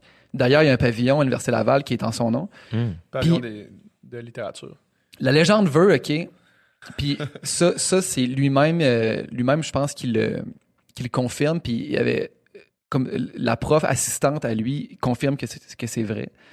Euh, Charles de Coninck, son père, il était très ami avec euh, Saint-Exupéry, l'auteur. Ouais. Puis c'est lui qui a écrit Le Petit Prince. Puis la légende voudrait que lui serait venu au Québec pendant. Parce que les autres avaient une grande maison sur, euh, sur le bord du fleuve à Québec, sur, euh, juste à côté de Château-Frontenac. Puis les autres, ils recevaient tout, toujours du monde à la maison, des intellectuels, puis des artistes, puis tout ça. Puis c'était vraiment une espèce de... Il y avait, il y avait plein d'enfants, tu sais, puis euh, c'était une grosse, grosse famille, puis c'était super... tous des intellectuels. Cette Mhm. famille-là, c'est tout du monde qui ont, qui, ont, qui, ont, Ah ouais. qui ont des grandes carrières intellectuelles. On connaît bien un autre des frères, euh, Jean-Marie de. Coninck, qui était parti de l'opération des Rouges. Puis, Wow. euh, ouais, c'est une famille de génie, C'est- là. C'est des fous. là. C'est une famille de génie, vraiment, Alors, toute la gang. Puis, euh, Je je Ouais. le confirme. non, non, mais tu- tu- ils ont toutes une page Wikipédia, tous les frères et sœurs, Ouais, tous Ils les, sont genre 7. puis euh, c'est c'est tous des professeurs d'université, puis des, des leaders dans leur domaine. Puis, Celui-là qui était, juste une petite parenthèse, celui-là qui était le moins intellectuel quand il était jeune, qui n'est pas allé à l'université, c'est lui qui a le plus réussi en affaires de la famille. C'est lui qui veut le plus d'ar- plus d'argent dans sa famille. Il est parti d'une compagnie, il est au Texas maintenant. Puis... puis Thomas, c'est famille, fascinant. Thomas, c'est le plus vieux de la famille, OK? Puis Saint-Exupéry serait venu au Québec quand que Thomas, il avait comme 7 ans. Puis son père est philosophe, puis, le petit, puis les enfants sont tous philosophes, mais lui, à un, à un autre degré. Là. Puis il posait des questions sur tout. Puis il a vu de quoi dans ce petit gars-là, puis il retourne en France, puis il, écrit- il aurait écrit Le Petit Prince. Fait que, En parlant de Thomas. Thomas de ouais, en ayant Thomas en tête, tu sais. Wow. Puis moi, j'ai eu Thomas comme prof, il avait 80 ans. Tu comprends? Ouais. Fait que Le Petit Prince est devenu... Ouais. Dumbledore. C'est- ouais, ça. ça, C'est une- c'est légende un peu euh, assurée. C'est c'est Ouais, comme ouais. une légende qui est assez établie que ce serait ça. là. Holy shit. Puis tu rentres là, puis le gars, là, tu sais, c'est- de loin la personne la plus intelligente qui- que, que je connais. Il parle Ouais, huit langues, dont le grec ancien, tu sais, puis le... Puis ça, c'est quand même utile. ouais, grec ancien, ça nous arrive Non, tout le temps sur le plateau. T'arrives d'un café, puis t'arrives pour poser... Si- ton directeur, Bonjour, je voudrais un si ton café. directeur photo et, et, et des- il parle grec ancien, il faut que tu sois. il faut que tu sois- Je parle que grec ancien. Non, mais tu sais, il lit Platon et Aristote en langue originale. Ah, si, tu comprends? Tu sais, quand tu lis Platon puis Aristote en langue originale, ah, sac. Ça va pas bien. Ouais. C'est fascinant comment... Moi, je suis fier quand j'ai Ouais. lu euh, un Ouais. demi-livre. Puis tu sais, lui, il y a 80, il citait, tu sais, il citait tous ses livres. Il nous a déjà avoué qui avait 20 000 livres chez eux. Qui les a que dans, sa, dans sa bibliothèque. Il dit, ma- il dit, je sais pas, mais ma femme dit qu'il y en a à peu près 20 000. Puis, ben, évidemment, il les a probablement toutes lues, là. Puis, il Ah, cite, même 20 000 tu sais, il cite de mémoire toutes ces affaires, puis il donne ses cours, des cours magistraux de 3 heures de mémoire où il, où il, où il cite, où il sait exactement ce qui s'en va, puis ce gars-là, ah, il avait 80, puis c'est la personne la plus allumée que j'ai jamais vue parce qu'il a jamais arrêté de lire, il a jamais arrêté d'être curieux, il a jamais arrêté d'être philosophe, Ouais. il a jamais arrêté d'enseigner. Il a arrêté, de- il a pris sa retraite à, je pense, 83, tu sais. Affaire dans le même. là. Puis était-tu, euh, il était accessible, il était comme tu comprenais, il était, tu sais des fois, moi je trouve les gens les plus intelligents, c'est pas nécessairement les gens qui semblent nécessairement les plus intelligents. Souvent, je trouve que c'est des gens qui s'expriment euh, d'une manière où La plus claire. La qui plus... te- je trouve les gens les plus intelligents, c'est les personnes qui te font sentir intelligent. Ouais. Tu vois ce que je veux dire? moi, j'ai pas eu une relation de proximité avec ce gars-là parce que, tu sais, mettons que je, toi, j'avais fait de ma maîtrise, mon doctorat. Euh, là, mettons que ça a été mon directeur, j'aurais été, Ouais. été tout seul avec. Mais tu sais, je pense qu'aller une ou deux fois à son bureau lui parler, il était super accessible. Tu sais, tu pouvais lui En aller- quelle langue tu as parlé? En hébreu. Pas le choix, là. il, il prend aucun rendez-vous Ouais, si c'est pas en grec ancien. puis, puis je me souviens, là, puis, tu sais, c'est un- bonhomme, tu sais, il avait 80, il avait l'air d'un vieux monsieur, tu sais, puis il avait un peu la, tu sais, la, la courbure du, du Ouais. vieil homme. Puis il avait les yeux bleus, là, il y avait une espèce de, de jeunesse dans ses yeux. Je me souviens de l'avoir regardé dans le fond des yeux, puis avoir, avoir vu un petit prince, là, tu sais. Ouais. C'était vraiment, euh, il y a quoi d'hallucinant avec, avec ce gars-là. Puis justement, on parlait de, de rester actif, de rester allumé. C'est un bon exemple. C'est c'est- c'est le plus grand exemple que je connais. tu sais. Ah ouais. Il a juste jamais arrêté. tu sais. Puis Est-ce que, est-ce que tu considères que changer ta vie d'une manière ou d'une autre? Je pense que ouais, parce que ce gars-là, sa manière d'enseigner, c'est pas euh, OK, voici la matière, clac, clac, clac, clac, clac. C'est comme un voyage où à la fin du cours, t'es sur le bout de ta chaise, puis tu veux avoir la réponse, puis là, il arrête son cours. Puis là, pendant une semaine. Des cliffhangers, là. Oui, c'est. c'est- est Game of hein? Original. Oui, oui. Puis là, pendant une semaine, tu y penses, puis là, ah, tu lis encore, puis tu essaies de comprendre, puis t'arrives à l'au- à l'autre. Puis tu sais, au début, justement, je suis arrivé dans la classe d'Aristote, là, je comprenais, mais fuck all. C'était comme, OK, je suis carrément pas à ma place ici. Puis il y avait son assistante Monique qui donne des heures d'atelier, genre de cours sur le cours. Où, à, à part des exercices, puis par des, presque des jeux, elle te fait comprendre ce qui vient de se passer. Wow. Puis là, tu as comme une épiphanie, puis tu fais OK, OK, là, je comprends. Puis, puis ouais, c'est ça. Fait que c'était, c'est une session à chaque semaine vraiment faire l'action de philosopher, tu sais. Ah ouais. De te poser des questions, de, trouver la réponse. De, puis, tu sais- le- Platon, c'est la, la caverne, puis sortir de la caverne, puis voir les choses pour vrai. Puis, tu sais, c'est vraiment cette espèce de- d'effort-là, qui, qui éblouit au, au début, mais qui a, finalement, tu vois la beauté des choses, là. Ouais. Ben, ça a été un voyage de même avec ces gars-là. Puis, j'ai repris un autre cours. Après, tu sais, j'aurais probablement dû commencer avec Platon plutôt qu'Aristote, mais j'ai fait l'inverse. Puis, justement, tu sais, Platon, c'était vraiment, tu sais, j'avais carrément Socrate euh, devant moi, là, tu sais. C'était carrément ça. Puis Sol, il me contait que à l'époque, quand lui était à l'université, tu sais, il était un peu plus jeune, peut-être dans 60, euh, centaine ou 70. Puis tu sais, tu sais, Socrate, tu sais, euh, dans les écrits, c'est comme, tu sais, il était très genre, euh, il buvait beaucoup, puis tu sais, il buvait, tu sais, jusqu'à avec ses élèves ou avec ses disciples jusqu'à tard, mais le lendemain matin, à 7 heures, tu sais, il, il- Il il était était là. là, puis là, il, il continuait, puis il challengeait le monde, puis tout ça. Il disait de connaître qu'on allait prendre une bière à- avec, il venait avec nous autres à 70 ans, tu sais. Il dit, il, il buvait jusqu'à une jour jusqu'à 2 heures, mais à 8 heures, il était dans son cours sharp, puis il donnait son cours. C'est fou, là. Genre la légende. Une légende. C'est vraiment la réincarnation de Socrate. là. Fascinant. Est-ce qu'il y a du monde tripant? Ouais. hein? Ah non, Mais vraiment. c'est- full circle de ce qu'on disait au début. là. Exact. Il y a vraiment même. une gamme de gens qui sont next Eh oui. level. là. Mais de puis même, ça- ça- ça tout le monde peut être cette personne-là. C'est ça qui est cool, tu sais, je trouve, c'est que, tu sais, quand, je trouve souvent, mettons, les gens qui ont beaucoup voyagé, c'est des gens qui ont souvent une espèce de wisdom, euh, juste sincère. Tu sais, il y a un de mes chums que, qui est réalisateur, il a, il a beaucoup voyagé, puis on dirait que ça se sent juste dans sa personne. Ouais.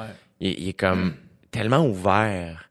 Puis euh, c'est ça que je trouve fort, tu sais, c'est que l'ouverture d'esprit, puis on a tellement à apprendre de tout le monde, tu sais, j'ai- beaucoup ce désir-là, moi, aujourd'hui, puis de là que ça passe à écouter des podcasts, à lire là-dessus, à écouter de la nouvelle musique, à découvrir des trucs, juste se nourrir culturellement. Mhm.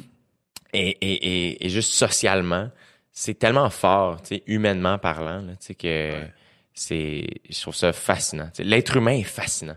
Les relations humaines sont fascinantes. Je trouve tout, on dirait que chaque histoire est tripante. Puis tout le monde peut être cette personne-là, c'est ça qui est cool, sais. Puis je sais qu'il y a des gens qui naissent dans des conditions euh, plus favorables que d'autres. Ouais. Mais je crois vraiment, peut-être que c'est naïf, peut-être parce que justement je suis né dans Watt que dans ma tête tout est possible pour tout le monde, mais quand il y a une partie de moi qui y croit pour vrai. Je pense que tout le monde a le pouvoir On est plus en contrôle qu'on le pense. tout le monde a le pouvoir d'améliorer sa situation. tu sais, Peu importe, même si tu sais, il y en a qui, qui, qui ont des cartes de marde dans la vie. Il y en a qui ont vraiment des cartes quand- de, Il y en a de qui se shit. il y en a qui ont une paire d'as, tu sais. Sauf que, euh, ouais, il a toujours par des petites actions de juste dire, OK,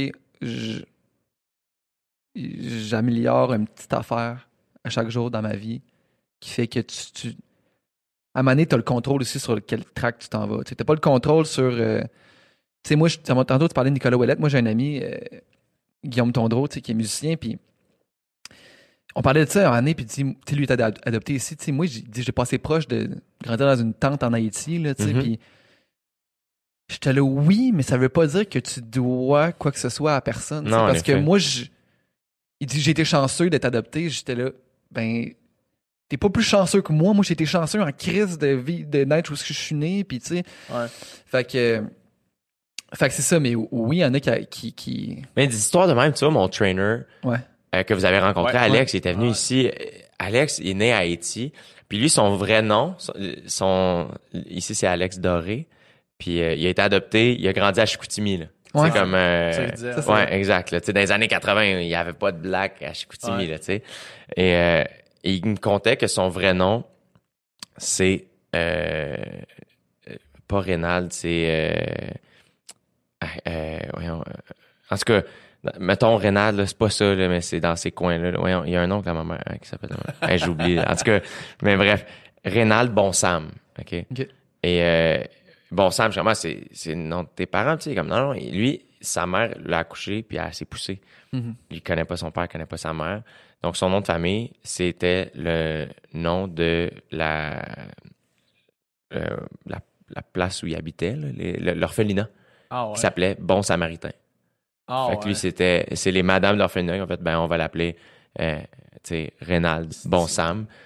Et lui, il était pas supposé être adopté. Ses parents étaient censés adopter un autre petit garçon, puis le petit garçon est tombé malade, il a dû aller à l'hôpital, je sais pas trop ce qui s'est passé.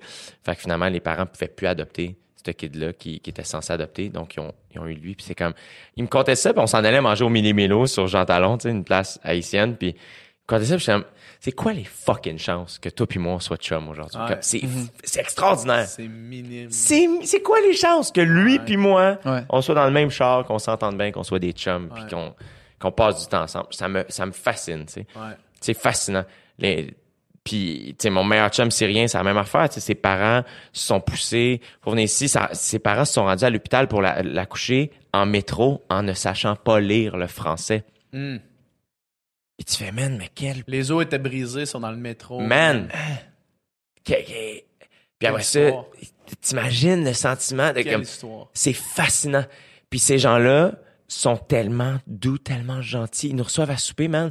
Il a fallu que je dise à sa mère à un moment donné, là, faut arrêter de me donner de la nourriture. J'ai plus faim. faut que ça cesse immédiatement. Comme il a fallu que je le dise un peu sec. Parce qu'elle comprenait pas. Ça faisait quatre fois que je le Ah, man, mentionnais. ah non, ça va, la salade fatouche est bonne, je suis plus capable. Là, faut que ça cesse. Ah, Maintenant, ouais. on arrête la nourriture. J'en veux plus de salade. Mais il y a quelque chose de tellement, je sais pas, des gens tellement, on a quelque chose à apprendre de tout le monde, tu sais. Ben Quelle histoire. Ça, c'est le fun. À un moment donné, je soupais de ça avec mes parents, tu sais. Puis j'ai juste, mes parents sont ensemble depuis qu'ils ont 15 ans, tu sais. Puis on sait pas, comme on connaît pas tant la vie de nos parents. Pas vraiment. Non. Puis à un moment donné, je me souviens un souper, puis j'ai La fait, jeunesse de nos parents. ouais, non, c'est ça. Puis mes parents ont grandi à Montréal. Je comme, OK, j'habite à Montréal. Que j'ai juste fait, c'est où votre premier appart? Là, c'est, ah, telle rue, telle adresse, c'était telle place. Après ça, on a déménagé à telle place en attendant notre maison à Lachenay. Puis là, t'es arrivé telle affaire. Puis là, maintenant, c'est comme, man, assis-toi, là, 15 minutes, puis pose des questions à ton père ou à ta mère, là, ou ta grand-mère. Tu vas, man, les histoires, là, c'est fascinant. Ouais. Tout le monde a une histoire fascinante. Ouais. Je trouve ça vraiment, C'est vraiment. fou. Moi, je, quand ma grand-mère est décédée, la mère de ma mère, j'ai, euh, je suis allé avec ma soeur souper chez mon grand-père. Il nous a reçus à souper. Puis c'était la première fois de toute ma vie que je, que je voyais mon grand-père seul. Mhm. Tu sais, ma soeur était avec moi, mais qu'on voyait mon grand-père pas dans un contexte où est-ce qu'il est papy, dans un party de famille, où est-ce que Ouais. là, tu sais, euh, toi, t'es avec les enfants, lui, est avec les adultes, tu sais. Puis il nous a reçus à souper, puis on a juste parlé. Il m'a raconté des histoires que j'avais même aucune idée. J'avais jamais entendu parler de ça. Puis c'est des affaires de fou, là.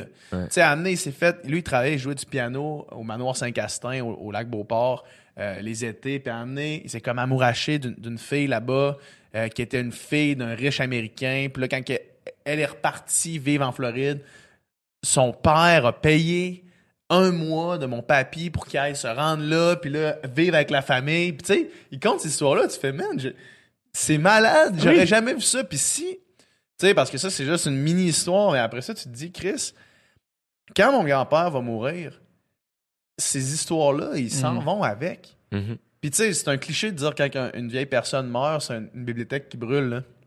Imaginez les histoires qu'on accumule maintenant, on est là. Ouais. Toutes les histoires qu'on a accumulées. Toutes les histoires qu'on raconte quand c'est le temps de faire rire, toutes ces affaires-là, les highlights qu'on se rappelle. Quand t'es rendu à 80 ans, des highlights, des histoires insane, des histoires loufoques, des trucs qui t'arrivent qui, qui font pas de sens. Raconter ça à un enfant, à, un, un jeune intéressé, le transmettre ces histoires-là, c'est ton vécu, c'est ce qui, qui toi t'anime, puis ce qui va disparaître avec toi.